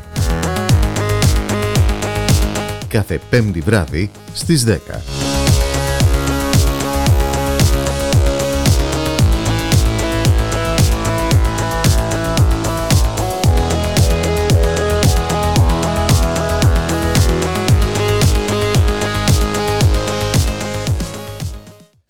Επιστροφή κυρίες και κύριοι στην εκπομπή Το στίγμα της μέρας με τον Γιώργο Χρήστου. Στη ρύθμιση του ήχου ο Γιώργος Νομικός στην παραγωγή της εκπομπής Γιάννα Θανσίου. Περνά αμέσως στο επόμενο θέμα της εκπομπής που αφορά σε διαδικτυακή ενημερωτική εκδήλωση της ΕΛΜΕ Εύβοιας με τίτλο Αυτοαξιολόγηση σχολικής μονάδας, εξετάσεις πίσα, τράπεζα θεμάτων εν καιρό πανδημίας, αναβάθμιση ή διάλυση του δημόσιου σχολείου. Υπάρχει εναλλακτική πρόταση. Ε, η εκδήλωση είναι αύριο, Τετάρτη, στις 7 ε, το απόγευμα. Θα μιλήσουμε για αυτό το θέμα με την πρόεδρο της ΕΛΜΕ Εύβοια, την Χαρά την Νίκα, ε, η οποία είναι στην άλλη άκρη της τηλεφωνικής γραμμής. Ε, να απαντήσω εγώ, χαρά σε αυτό που ρωτάς, αναβάθμιση ή διάλυση του δημόσιου σχολείου; αν, αν έχεις έτοιμη την απάντηση, πολύ ευχαρίστως. Λοιπόν, αναβάθμιση ή διάλυση του δημόσιου σχολείου; Εμείς λέμε διάλυση, η Υπουργός λέει αναβάθμιση, αλλά αυτή την αναβάθμιση δεν τη βλέπουμε. Όλο αναγγέλλεται, όλο κάτι μας τάζει. Ε, και η πραγματικότητα που βιώνουμε στα σχολεία δυστυχώς είναι πολύ διαφορετική από αυτό που θέλει να παρουσιάσει η πολιτική ηγεσία του Υπουργείου μας.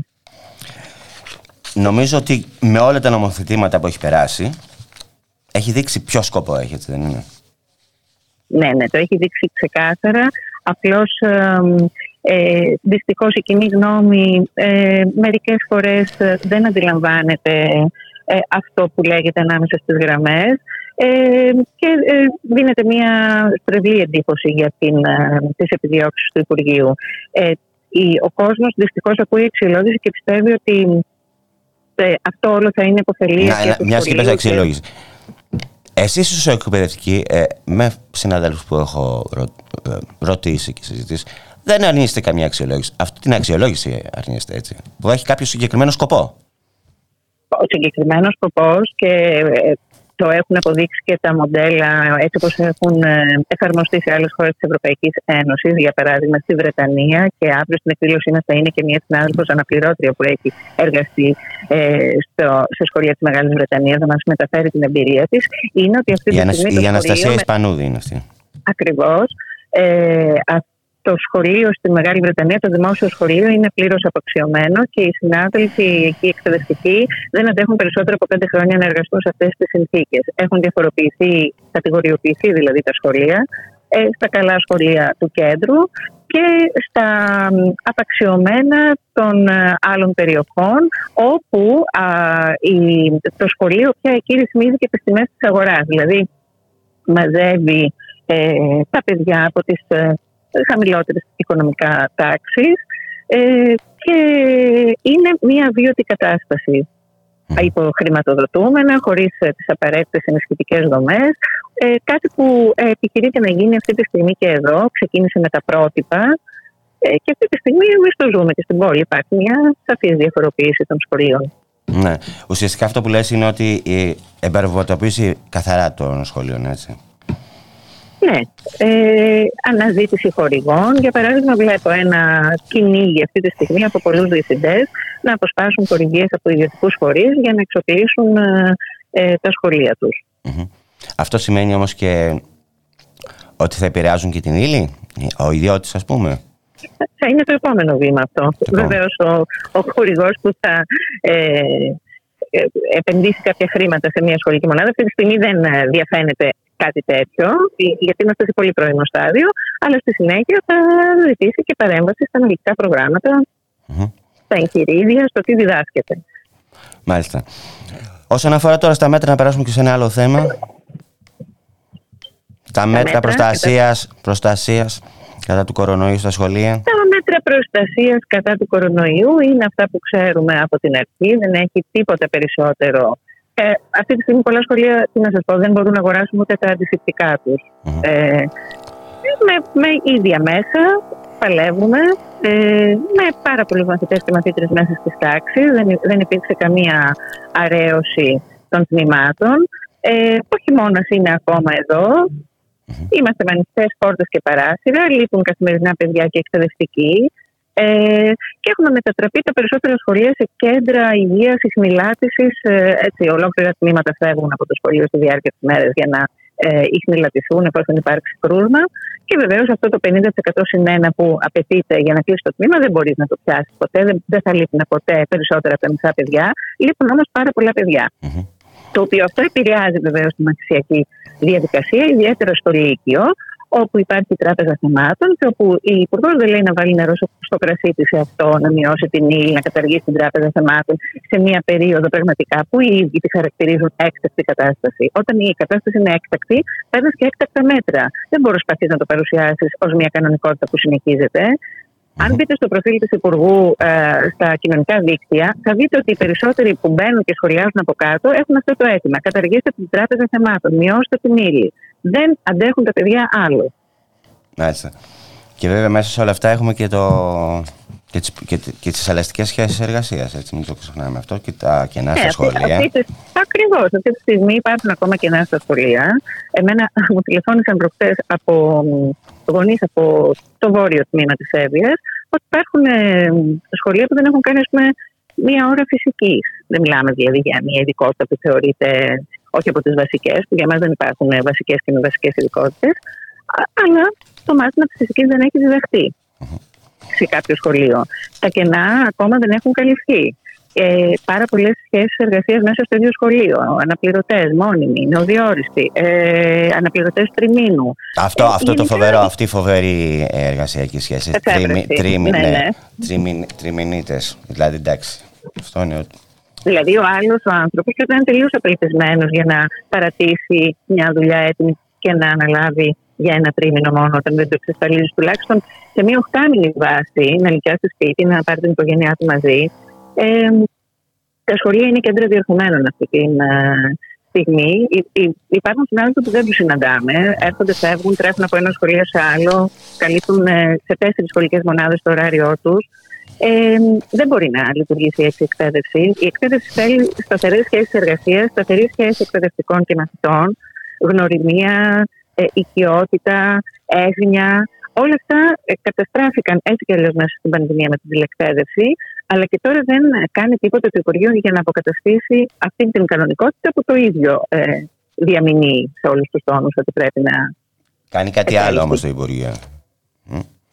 Και ειδικά ο Κόπτσης, ο Γενικός Γραμματέας. Ο κύριος Κόπτσης συνεχώ στέλνει απειλητικά φυρμάνια, ναι. σαν να είναι ο μέγα δικαστής, απειλητικά και εκφοβιστικά.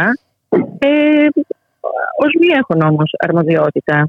Ε, εγκαλεί τώρα τους 114 διευθυντές που αρνήθηκαν να ανεβάσουν στις πλατφόρμες του ΙΕΠ τα κείμενα της αξιολόγησης, υποκαθιστώντας ουσιαστικά τα πειθαρχικά συμβούλια. Ακόμα και για παραβάσεις καθήκοντος υπάρχουν διαδικασίες στο δημόσιο και στην εκπαίδευση. Υπάρχουν δικαστικά συμβούλια.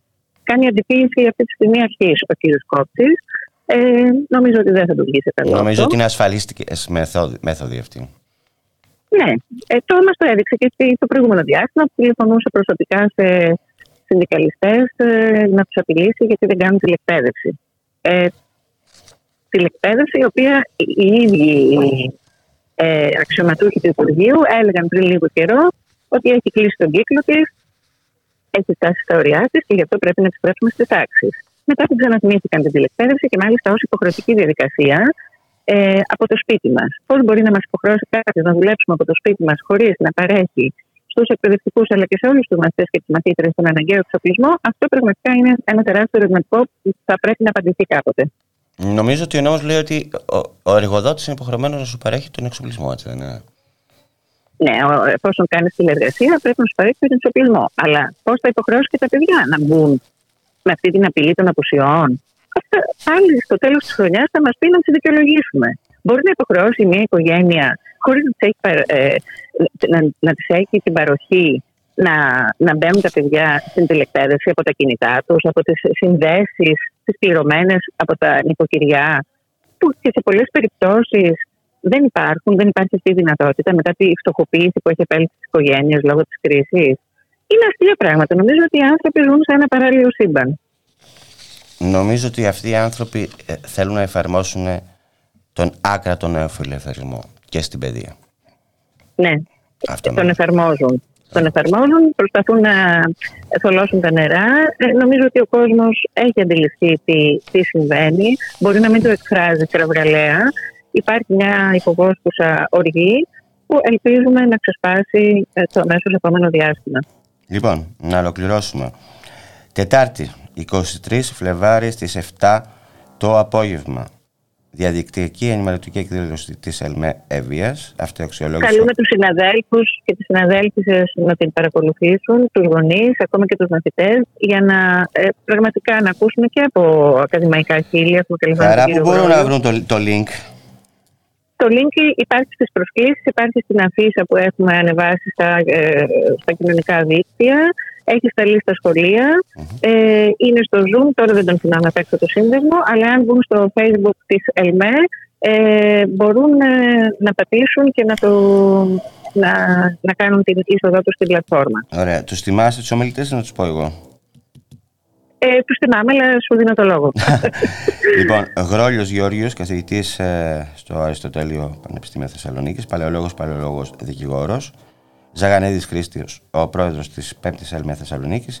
Και η, η Αναστασία Ισπανούδη, η αναπληρώτρια εκπαιδευτικός. Αυτή που ήταν στη ναι. Βρετανία. Ναι, ακριβώς.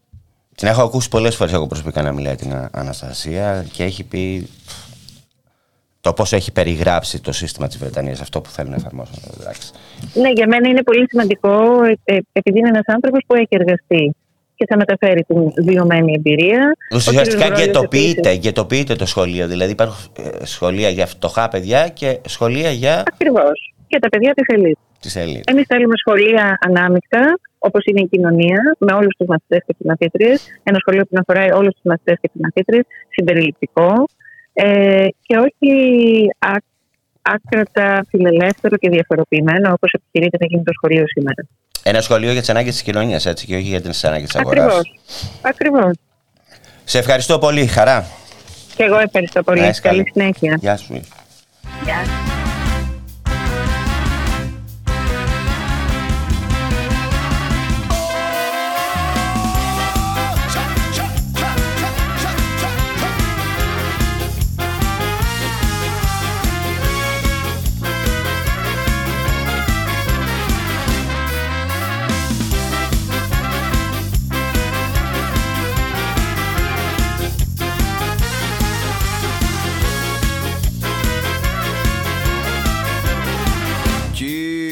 Ύστερα λένε πως φταίει ο φωνιάς Για κοίτανας δάλκας Σε πειρασμό με βάζει Με κοροϊδεύεις Με κάνεις ό,τι θες.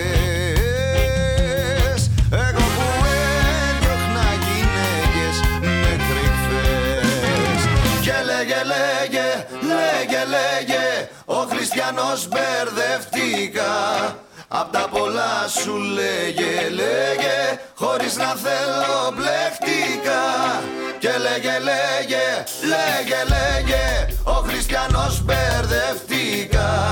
Απ' τα πολλά σου λέγε, λέγε Χωρίς να θέλω μπλεχτήκα Κι ύστερα λένε πως φταίει ο φωνιάς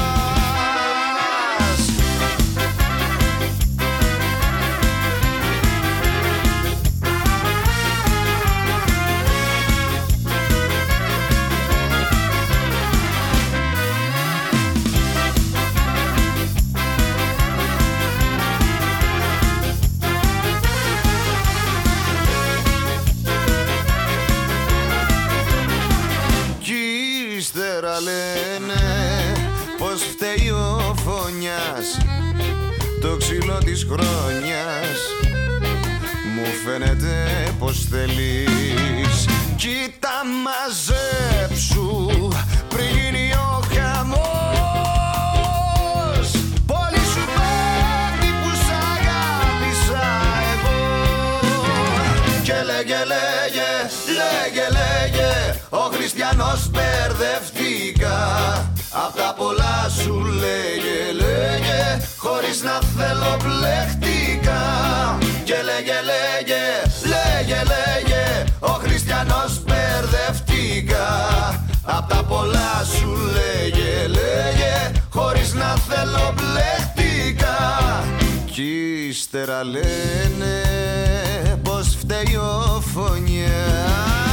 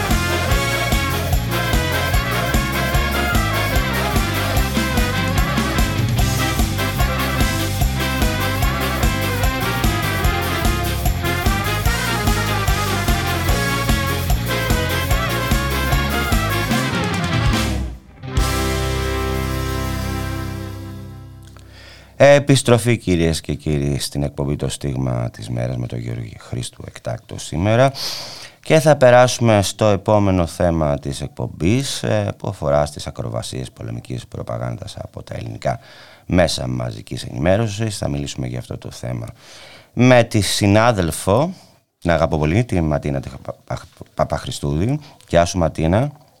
Ε, καλημέρα ή καλησπέρα τέλος πάντων. Να σου πω, άκουγε το τραγούδι, έλεγε και έλεγε, λέγε και έλεγε, λέγε. Ναι, ναι, λοιπόν, όταν θα γίνει πόλεμος, τελικά έγινε. Ε, κοίτα, καταρχήν ε, νομίζω ότι από χθες έχουμε μια κλιμάκωση Ναι. του, του εντός εισαγωγικών πολέμου. Στην Ουκρανία ε, εννοούμε, στα έτσι, μιλάμε για μίδια. την Ουκρανία τώρα. Ναι. Μιλάμε πάντα για την Ουκρανία βέβαια, όπου υπήρξε η χθε- και η χθεσινή εξέλιξη, οπότε τα ελληνικά μέσα ε, δεν ξέρω αν διέκοπταν το, το πρόγραμμά τους, αλλά εκτιμώ ότι πολύ σύντομα θα έχουμε ίσως και πολύ ωραίες ε, απευθείας ή τέλος πάντων συνδέσεις με την περιοχή. Εξαρτάται βέβαια πάντα από τις ε, πολιτικές εξελίξεις στην έφλεκτη αυτή περιοχή. Ε, έχει ένα ιδιαίτερο ενδιαφέρον. Φαντάζομαι ότι εγώ μόνο για τα μίντια μπορώ να μιλήσω. Έτσι, δεν Γι' αυτό είμαι σε ούτε- κάλεσα για τα μίντια. ναι, ναι, ούτε στρατάρχης ούτε τίποτα. ε, από τότε λοιπόν που ξεκίνησε όλη, αυτό, όλη αυτή η ιστορία, καταρχήν να πω έτσι στα πολύ, πολύ γρήγορα ότι όλη η ιστορία του Ουκρανικού και η έναρξη του Ουκρανικού και στα διεθνή μίντια κυρίως, όχι τόσο πολύ στα ελληνικά, αλλά στα διεθνή μίντια, έχει ξεκινήσει από πέρσι τον Οκτώβριο, τον Οκτώβριο του 2021. Ε, σταδιακά κλιμακωνόταν ε, με κορύφωση, μάλλον με έναρξη της κορύφωσης, για να το πω πιο ε, συγκεκριμένα, μετά τις 20 Ιανουαρίου, όπου καθημερινά πλέον υπήρχαν ε, τα διεθνή ρεπορτάζ, κυρίως α, στις Ηνωμένες Πολιτείες αλλά και στην Ευρωπαϊκή Ένωση και σταδιακά ήρθαν και στην Ελλάδα με καταιγιστικό ρυθμό, καθημερινές αναφορές δηλαδή στο Ουκρανικό και την κρίση και την έξυπνη κατάσταση και τα πολεμικά ανακεντρωθέντα, τον ΙΠΑ κτλ. κτλ ε, με, που κορυφώθηκαν την προπερασμένη εβδομάδα. Έτσι, την περασμένη εβδομάδα μάλλον, στις αρχές του Φεβρουαρίου, όπου είχε οριστεί η ημερομηνία πολέμου. Τετάρτη, Τετάρτη, Ε, ήταν, η- Τετάρτη. μην το ξεχνάς. Τετάρτη, μπράβο. Μια, μια Τετάρτη. η, η Τετάρτη παρήλθε, ε, πόλεμος δεν έγινε κτλ. Αυτά νομίζω ότι είναι γνωστά και έχουν πολύ σχολιαστεί. Το ενδιαφέρον εδώ που έχω παρατηρήσει. Να πούμε ότι τους, και- τους την έκανε γυριστή ο Πούτιν, έτσι. Κανονικά. ε, νομίζω ότι τους τρόλαρε. Εντάξει, τους τρόλαρε.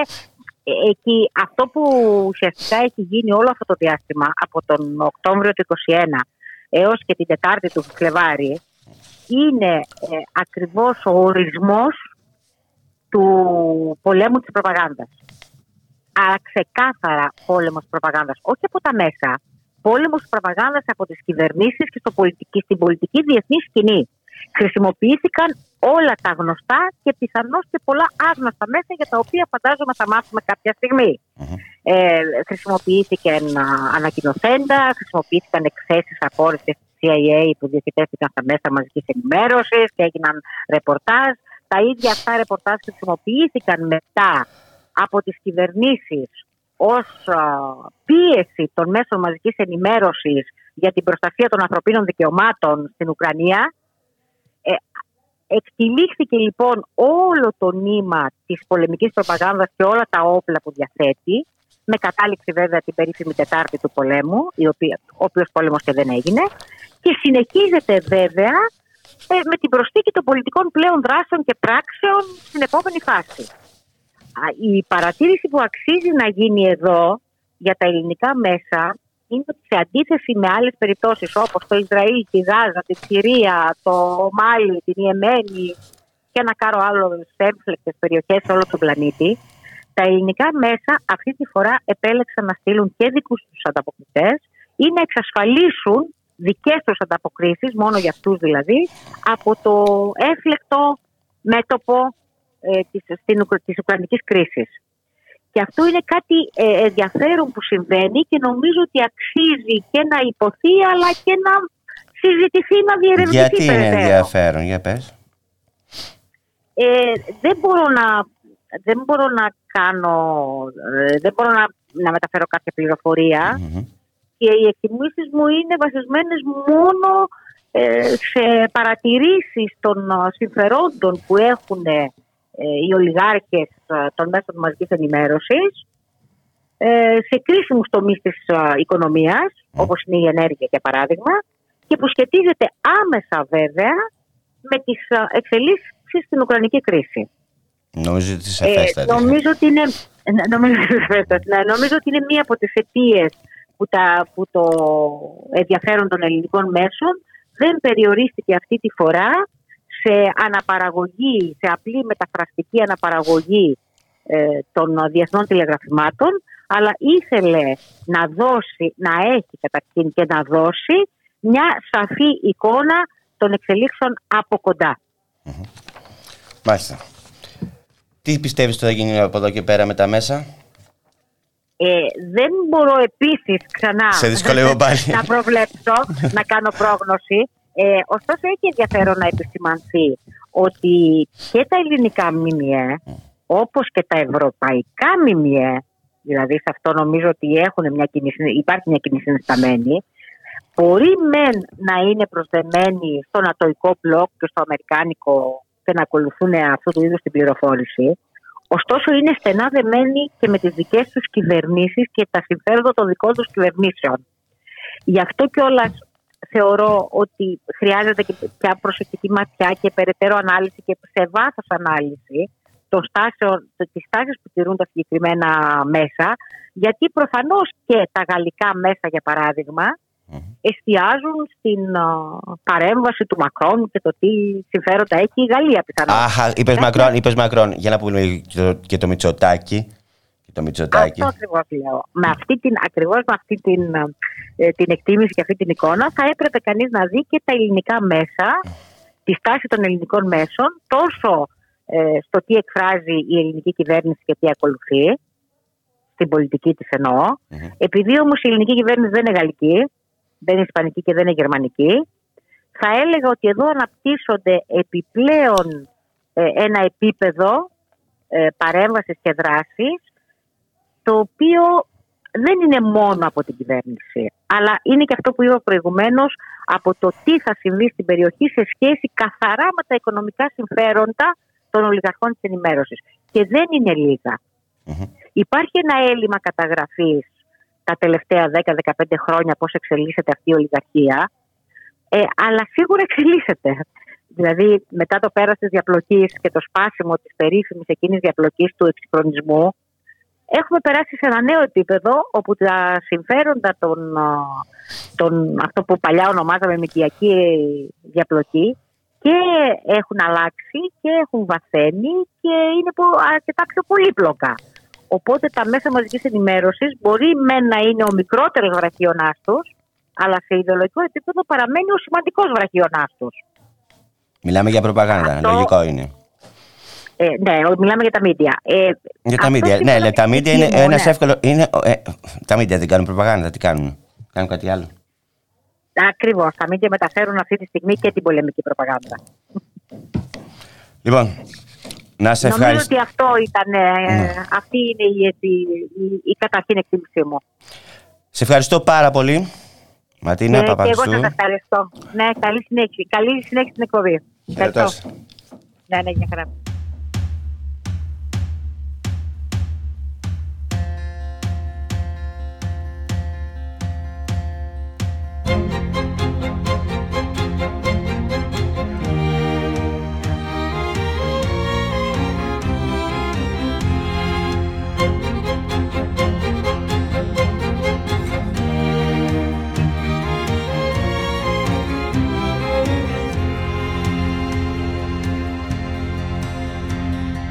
Πάνω στο μπράτσο χάραξε η μέρα μια ευχή. Για το χώρο που στήσανε στα αστέρια οι Περσίδες.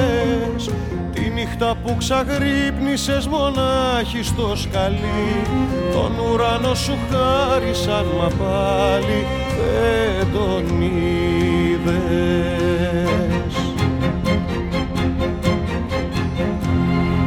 Δεν πέφτουνε χρυσάφι μου τα κάστρα με ευχές Ούτε ξυπνούν τα όνειρα στις μαύρες τις οθόνες. Δεν ξεγελούν τον ίσκιο τους οι μόναχες καρδιές φτιάχνουν χαρμάνι λησμονιάς μα ξημερώνουν μόνες. Ανοίγω τα χέρια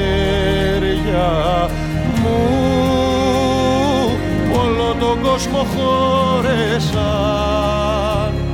και τώρα πια χωράνε μόνο εσένα.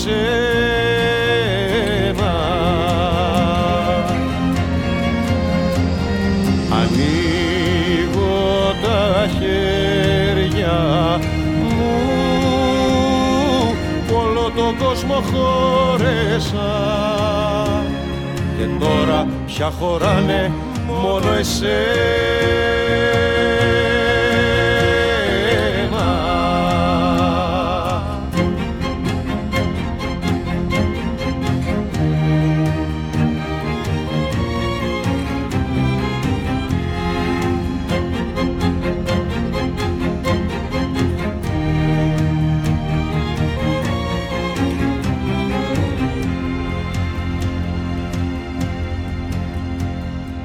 Στο μπράτσο η μέρα χάραξε με πείσμα και αντοχή. Δυο κρίνα φεγγαρόλουστα που φύτρωσαν στην πέτρα. Μη μου ζητάς να σ' αρνηθώ ζωή μου και πληγή. Μέχρι να μου τελειώσουνε τα βέλη στη φαρέτρα. Ανοίγω τα χέρια όλο τον κόσμο χώρεσα. Και τώρα πια χωράνε μόνο εσένα.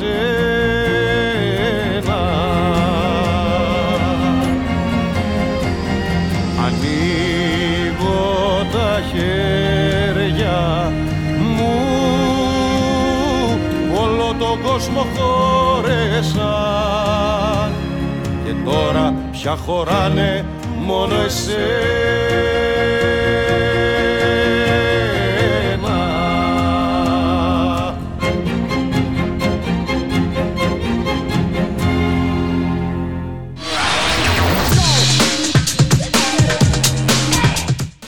την απαγόρευση. Επιστρέφουμε δίχως απαγορεύσεις και υπαγορεύσεις. Μια εκπομπή νέων για τον πολιτισμό, την κοινωνία, τα κινήματα και την εκπαίδευση. Με το Θοδωρή Βαρβαρέσο Δρόσο και πολλές και πολλούς καλεσμένους. Από την Τετάρτη 15 Δεκάτου στις 10 το βράδυ και κάθε Παρασκευή στις 6. Μετά την απαγόρευση.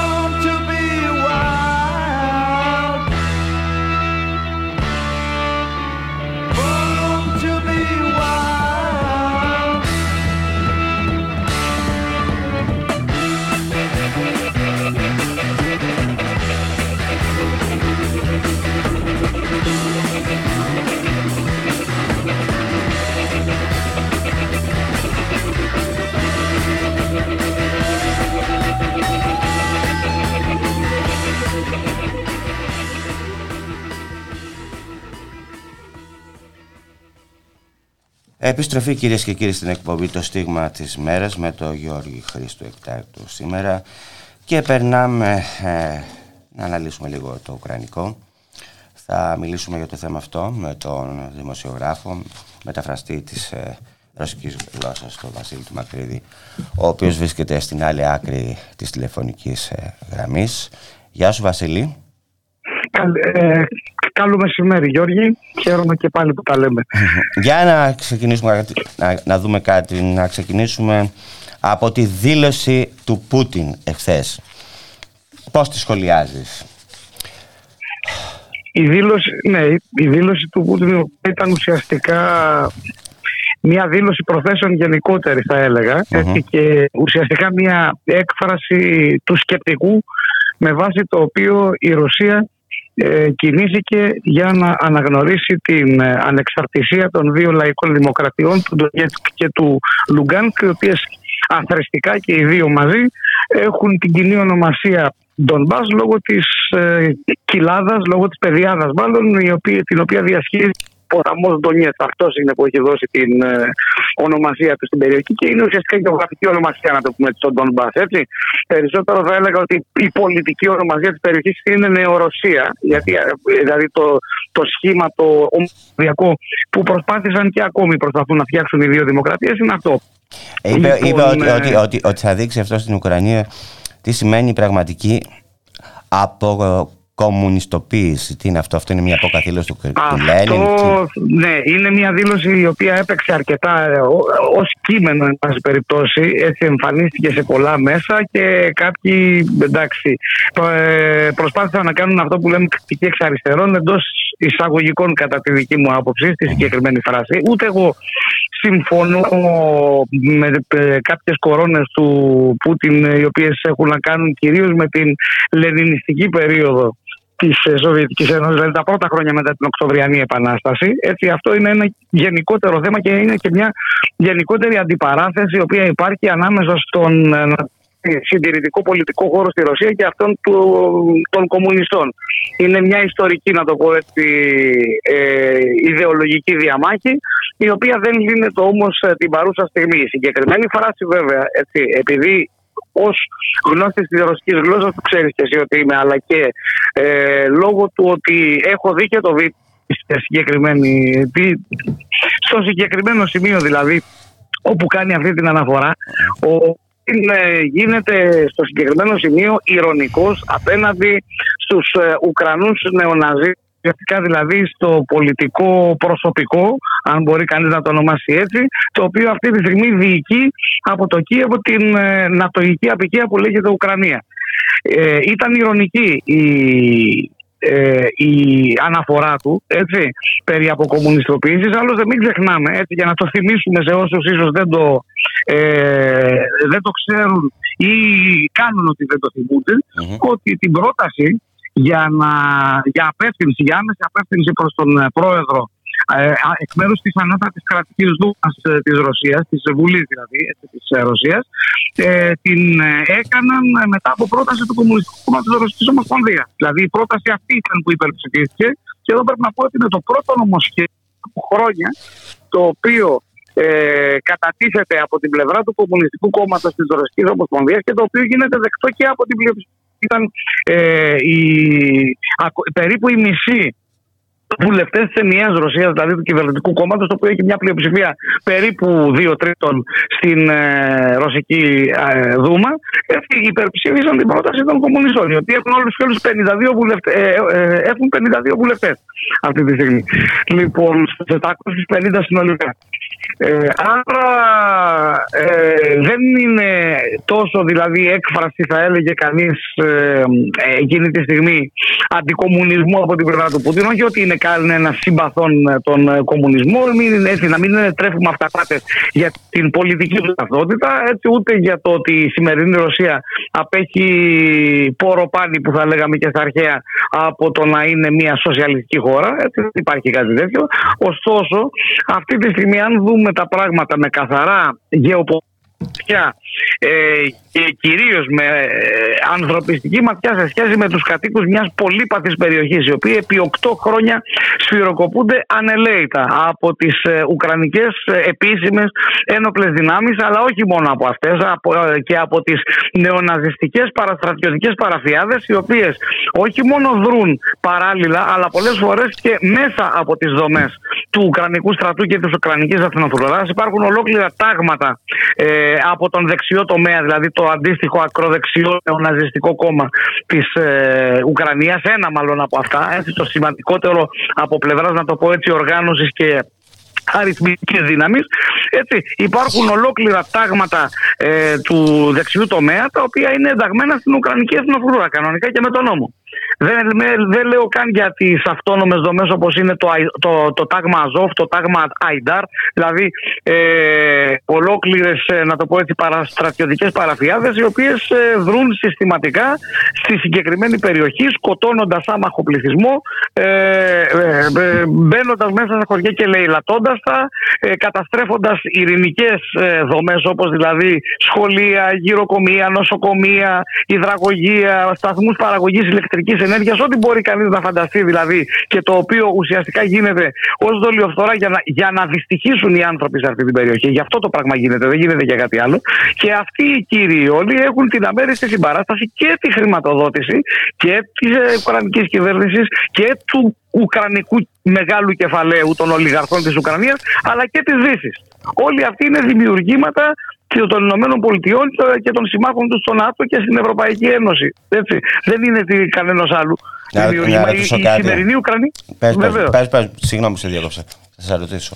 Τι ήθελες να πεις; Ε, ήθελα, ε, όχι, αυτό που έλεγα ήταν ότι η σημερινή κατάσταση στον Ντονμπάς είναι αποκλειστική ευθύνη και της σημερινής Ουκρανικής ηγεσίας, η οποία σαν σήμερα πριν από 8 χρόνια, 22 Φεβρουαρίου του 2014, κατέλαβε με τη βία την εξουσία, έδιωξε τον νόμιμα εκλεγμένο πρόεδρο της ε, χώρας, τον Βίκτορ Γιαννουκόβιτς, και εγκαθίδρυσε ουσιαστικά ένα μείγμα ε, καθεστώτος το οποίο έχει ε, πολιτικά και οικονομικά χαρακτηριστικά ανάμεικτα νεοφιλελεύθερα και νεοναζιστικά.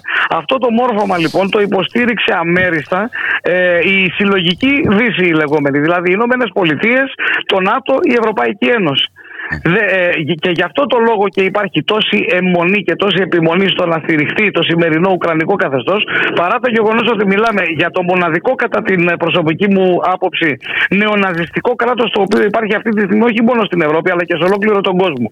Με κανονικά χαρακτηριστικά νεοναζιστικού κράτους, έτσι, με πλήρη ουσιαστικά απαγόρευση κάθε αντίθετης φωνής, όχι μόνο στα μέσα ενημέρωσης αλλά και γενικότερα. Έχουμε πολιτικές δολοφονίες, οι οποίες έχουν περάσει στα ψηλά, αν όχι ε, ε, πώς- ε, στην άγνοια των δυτικών μέσων ενημέρωσης. Έχουμε ανθρώπους πολιτικούς δηλαδή, όπως τον ε, ηγέτη της μείζωνο αντιπολίτευσης, τον Βίκτορ Μετβετσούκ, ο οποίος είναι σε κατοίκον περιορισμό, όχι επειδή έχει κάνει κάτι. Δεν υπάρχει καν κατηγορία. Τον κατηγόρησαν για κάτι προδοσία, επειδή τι ήθελε, επειδή ήθελε ουσιαστικά να, γι, να παίξει ρόλο διαμεσολαβητικό ανάμεσα στις δυνάμεις του Ντομπά και στις δυνάμεις της Ουκρανίας. Ουσιαστικά δηλαδή να βοηθήσει στην ειρήνευση στην περιοχή και πολύ περισσότερο στην εφαρμογή των συμφωνιών του Μίνσκ, των περίφημων, οι οποίες έχουν καταντήσει κουρελόκαρτο στα χαρτιά της Ουκρανικής πολιτικής ηγεσίας. Η οποία εί- είτε με τον Μποροσένκο, ο οποίος ήταν και αυτός που τις υπέγραψε από την πλευρά της Ουκρανίας, είτε με τον Ζελένσκι από το 2019 και μετά, ούτε θέλησε και δεν το έκανε μόνη της, δεν το έκανε δηλαδή χωρίς κάποια βοήθεια. Ουσιαστικά έγινε με την αμέριστη συμπαράσταση κυρίως των Αμερικανών, οι οποίοι δεν είναι μέρος ούτε της διένεξης, αλλά ούτε και εγγυήτρια δύναμη δεν έχουν υπογράψει τις συμφωνίες του Μίνσκ. Γι' αυτό έχουν κάθε συμφέρον να σπρώχνουν τη σημερινή Ουκρανική ηγεσία στο να μην εφαρμόσει αυτές τις συμφωνίες. Λοιπόν, μην, βάλε μια τελεία για αυτό που είπες τώρα. Λοιπόν, θέλω να μου πεις από την ναι. κίνηση του Πούτιν. Τι κερδίζει, τι κερδίζει ο Πούτιν, τι κερδίζουν οι Ηνωμένες Πολιτείες και τι κερδίζουν η Ευρώπη και το ΝΑΤΟ. Εγώ θα έλεγα πρώτα, θα, πρώτα και κύρια τι κερδίζουν οι κάτοικοι του Ντομπάς. Και μετά θα πάρουμε και όλους τους υπόλοιπους. Οι κάτοικοι του Ντομπάς αυτό το οποίο ε, διασφαλίζουν ουσιαστικά είναι μια δύναμη η οποία θα στηθεί την ασφάλειά τους και την αποτροπή περαιτέρω στρατιωτικών ενεργειών. Θεωρώ ότι από τη στιγμή που υπάρχει και συμφωνία ε, ανάμεσα στις δύο λαϊκές δημοκρατίες και τη Ρωσία για αποστολή ειρηνευτικής, ε, όπως την έχουν αποκαλέσει, ε, στρατιωτικής δύναμης από τη Ρωσία στην περιοχή αυτή, ότι θα αποτραπεί κάθε ενδεχόμενο τουλάχιστον οι Ουκρανικές ένοπλες δυνάμεις να συνεχίσουν την προσπάθεια επίθεσης και ανακατάληψης της περιοχής.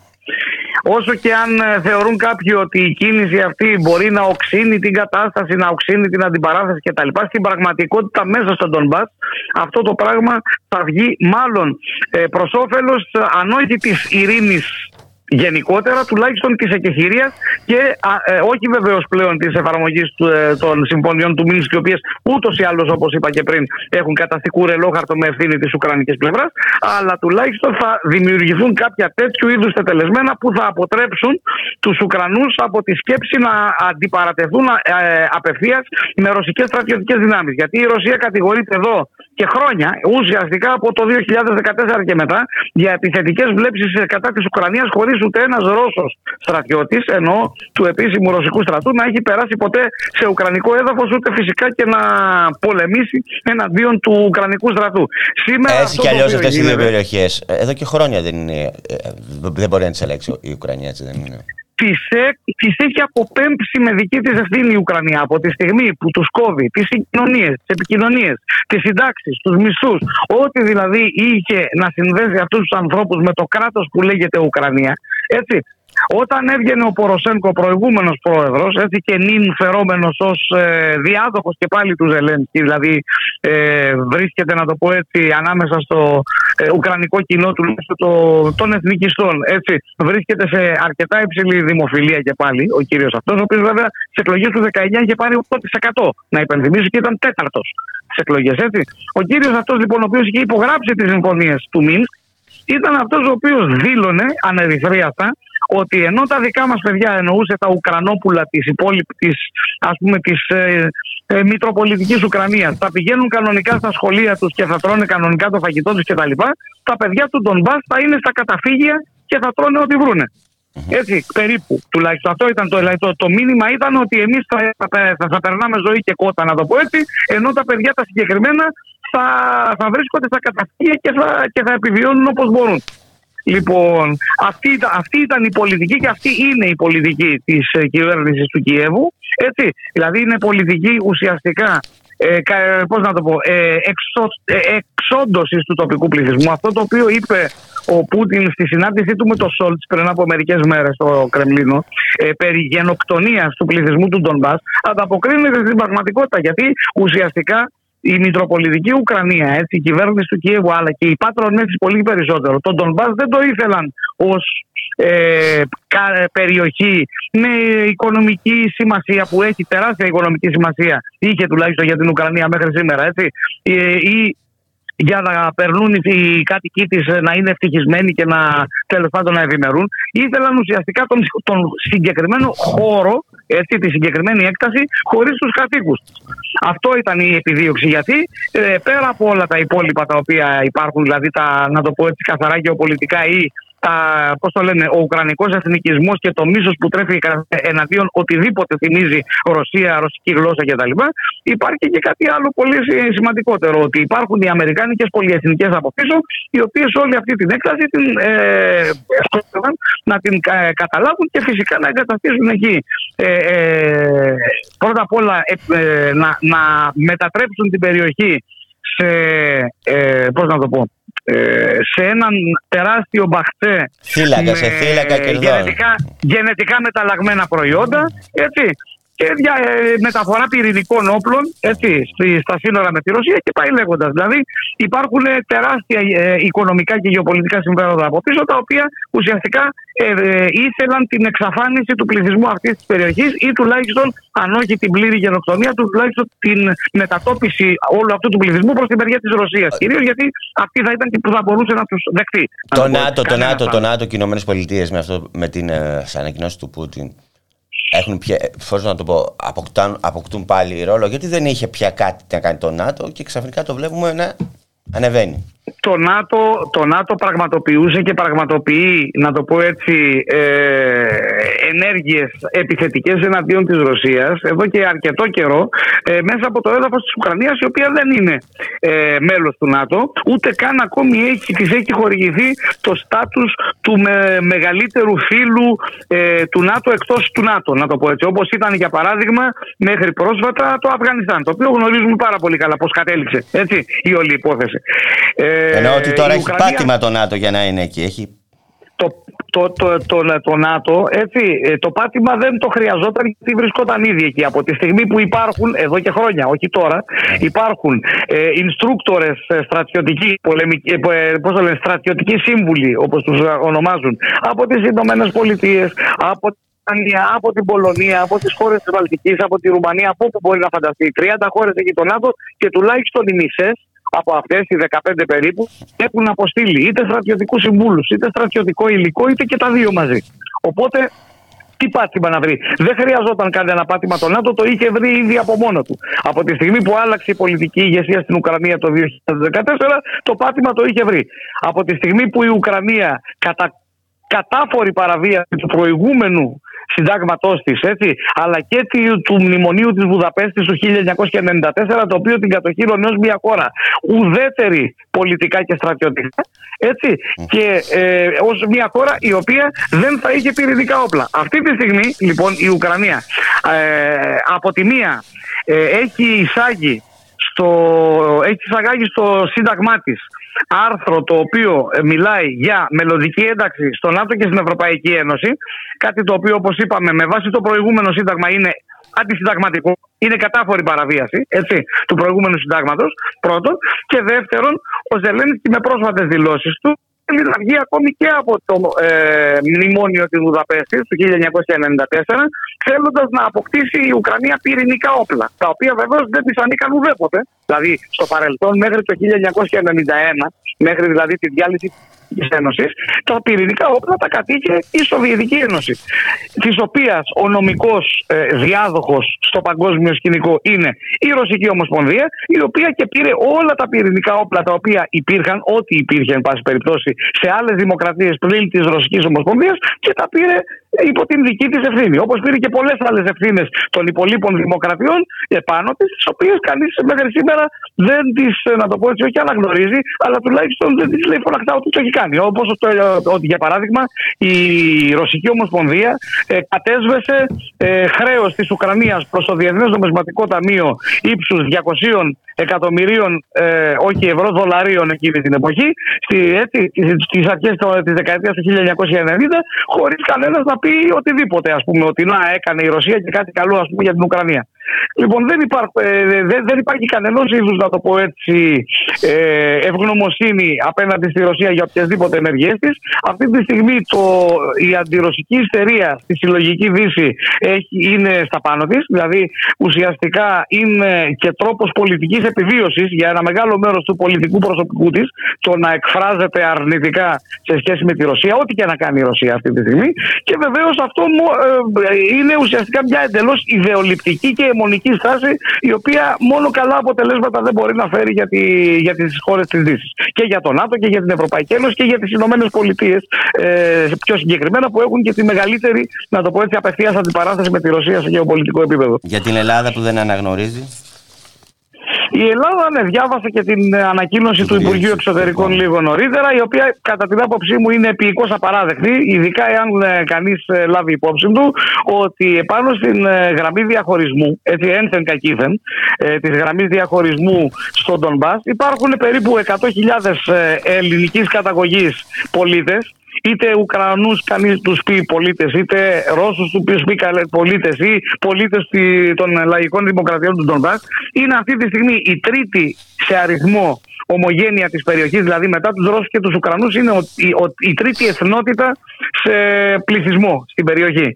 Λοιπόν, το να θέτει κανείς με τέτοιου είδους δηλώσεις σε κίνδυνο ε, ακόμη και την, ε, να το πω έτσι, την ε, ύπαρξη, τη σωματική ακαιρεότητα την, ε, των Ελλήνων ομογενών της περιοχής είναι εγκληματικό ως πολιτική από την πλευρά του ελληνικού κράτους. Πριν από μερικές μέρες, θα θυμίσω ότι στις 31 Ιανουαρίου ο κύριος Δένδια, ο σημερινός Υπουργός Εξωτερικών, επισκέφθηκε όχι το Κίεβο, έτσι, δεν πήγε δηλαδή για να συναντήσει τον Ζελένσκι, ξέρω εγώ, τον ε, ομολογό του, τον ε, Κουλέμπα στο τέτοιο στο Κίεβο.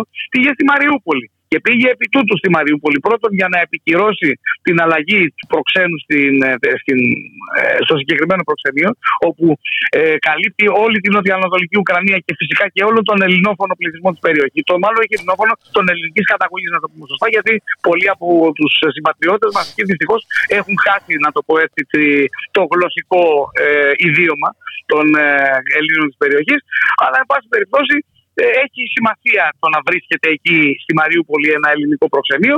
Πήγε λοιπόν εκεί για αυτή την υπόθεση και πήγε επίσης ο Ζάβατος για να καταθέσει στεφάνι στο μνημείο των δολοφονημένων Ελλήνων στο χωριό Γιος Σαρτανάς, στο οποίο είχε γίνει πειρατική επίθεση από νεοναζιστική Ουκρανική ομάδα έτσι, και σκοτώθηκαν από αυτή την επίθεση 7 ελληνικής καταγωγής ομογενής, αλλά άλλοι 19 είχαν τραυματιστεί. Αυτό το γεγονός είχε γίνει το 2014 τον Οκτώβρη κατά τη διάρκεια κηδεία. Παρακαλώ, χτυπήθηκε η κηδεία με πύραυλο από την πλευρά της Ουκρανίας. Βεβαίως τότε οι Ουκρανικές αρχές, οι επίσημες, είχαν κατηγορήσει ως συνήθως τους ε, λεγόμενους, από, τους αποκαλούμενους τους ίδιους αυτονομιστές του Ντομπά. Έτσι το ελληνικό κράτος τηρούσε γίνει θείο επί 8 ολόκληρα χρόνια και φέτος θυμήθηκε ο κύριος Δένδια να πάει να αποθέσει Στέφανο. Με το που έφυγε ο κύριος Δένδια από την περιοχή, έγινε το γνωστό περιστατικό με τους ε, Ουκρανούς ε, στρατιώτες, ένας εκ των οποίων ήταν ανοιχτά ε, νεοναζί ως προς την ιδεολογία, γιατί έφερες σε όλο του το σώμα σβάστηκες ε, με τη μορφή τατού. Έτσι. Λοιπόν, έγινε το γνωστό περιστατικό που σκότωσε ένας Έλληνας ομογενής και ένας επίσης ε, ε, ρωσόφωνος της περιοχής, ο οποίος ήταν πολιτοφύλακας και προσπάθησε ουσιαστικά να μπει στη μέση για να σταματήσει τον καυγά. Έτσι.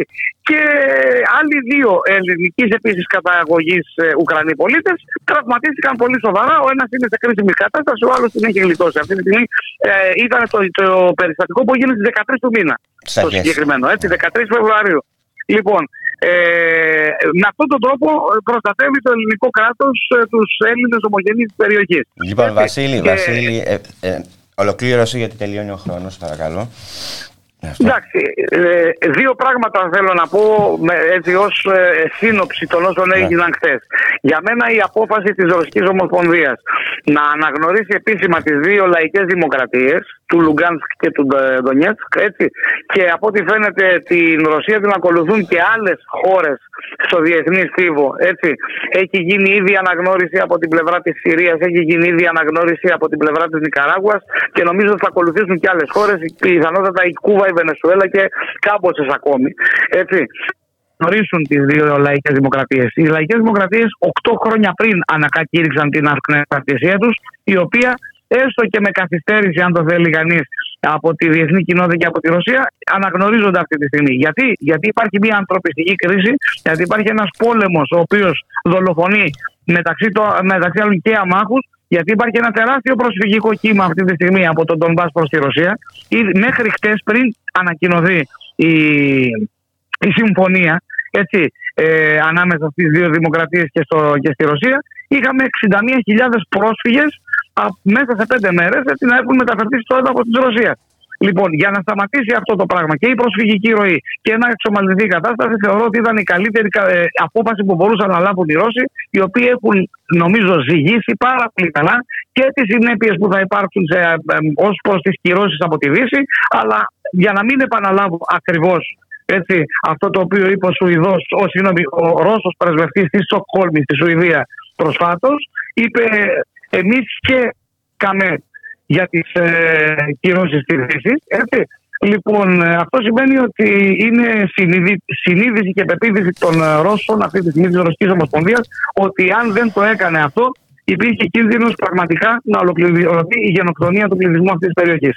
Και μιλάμε για μια περιοχή που στον άλλον έχει και 1,1 εκατομμύρια Ρώσους πλέον πολίτες και όχι απλά Ρωσόπολου ή απλά Ρώσους εθνοτικά.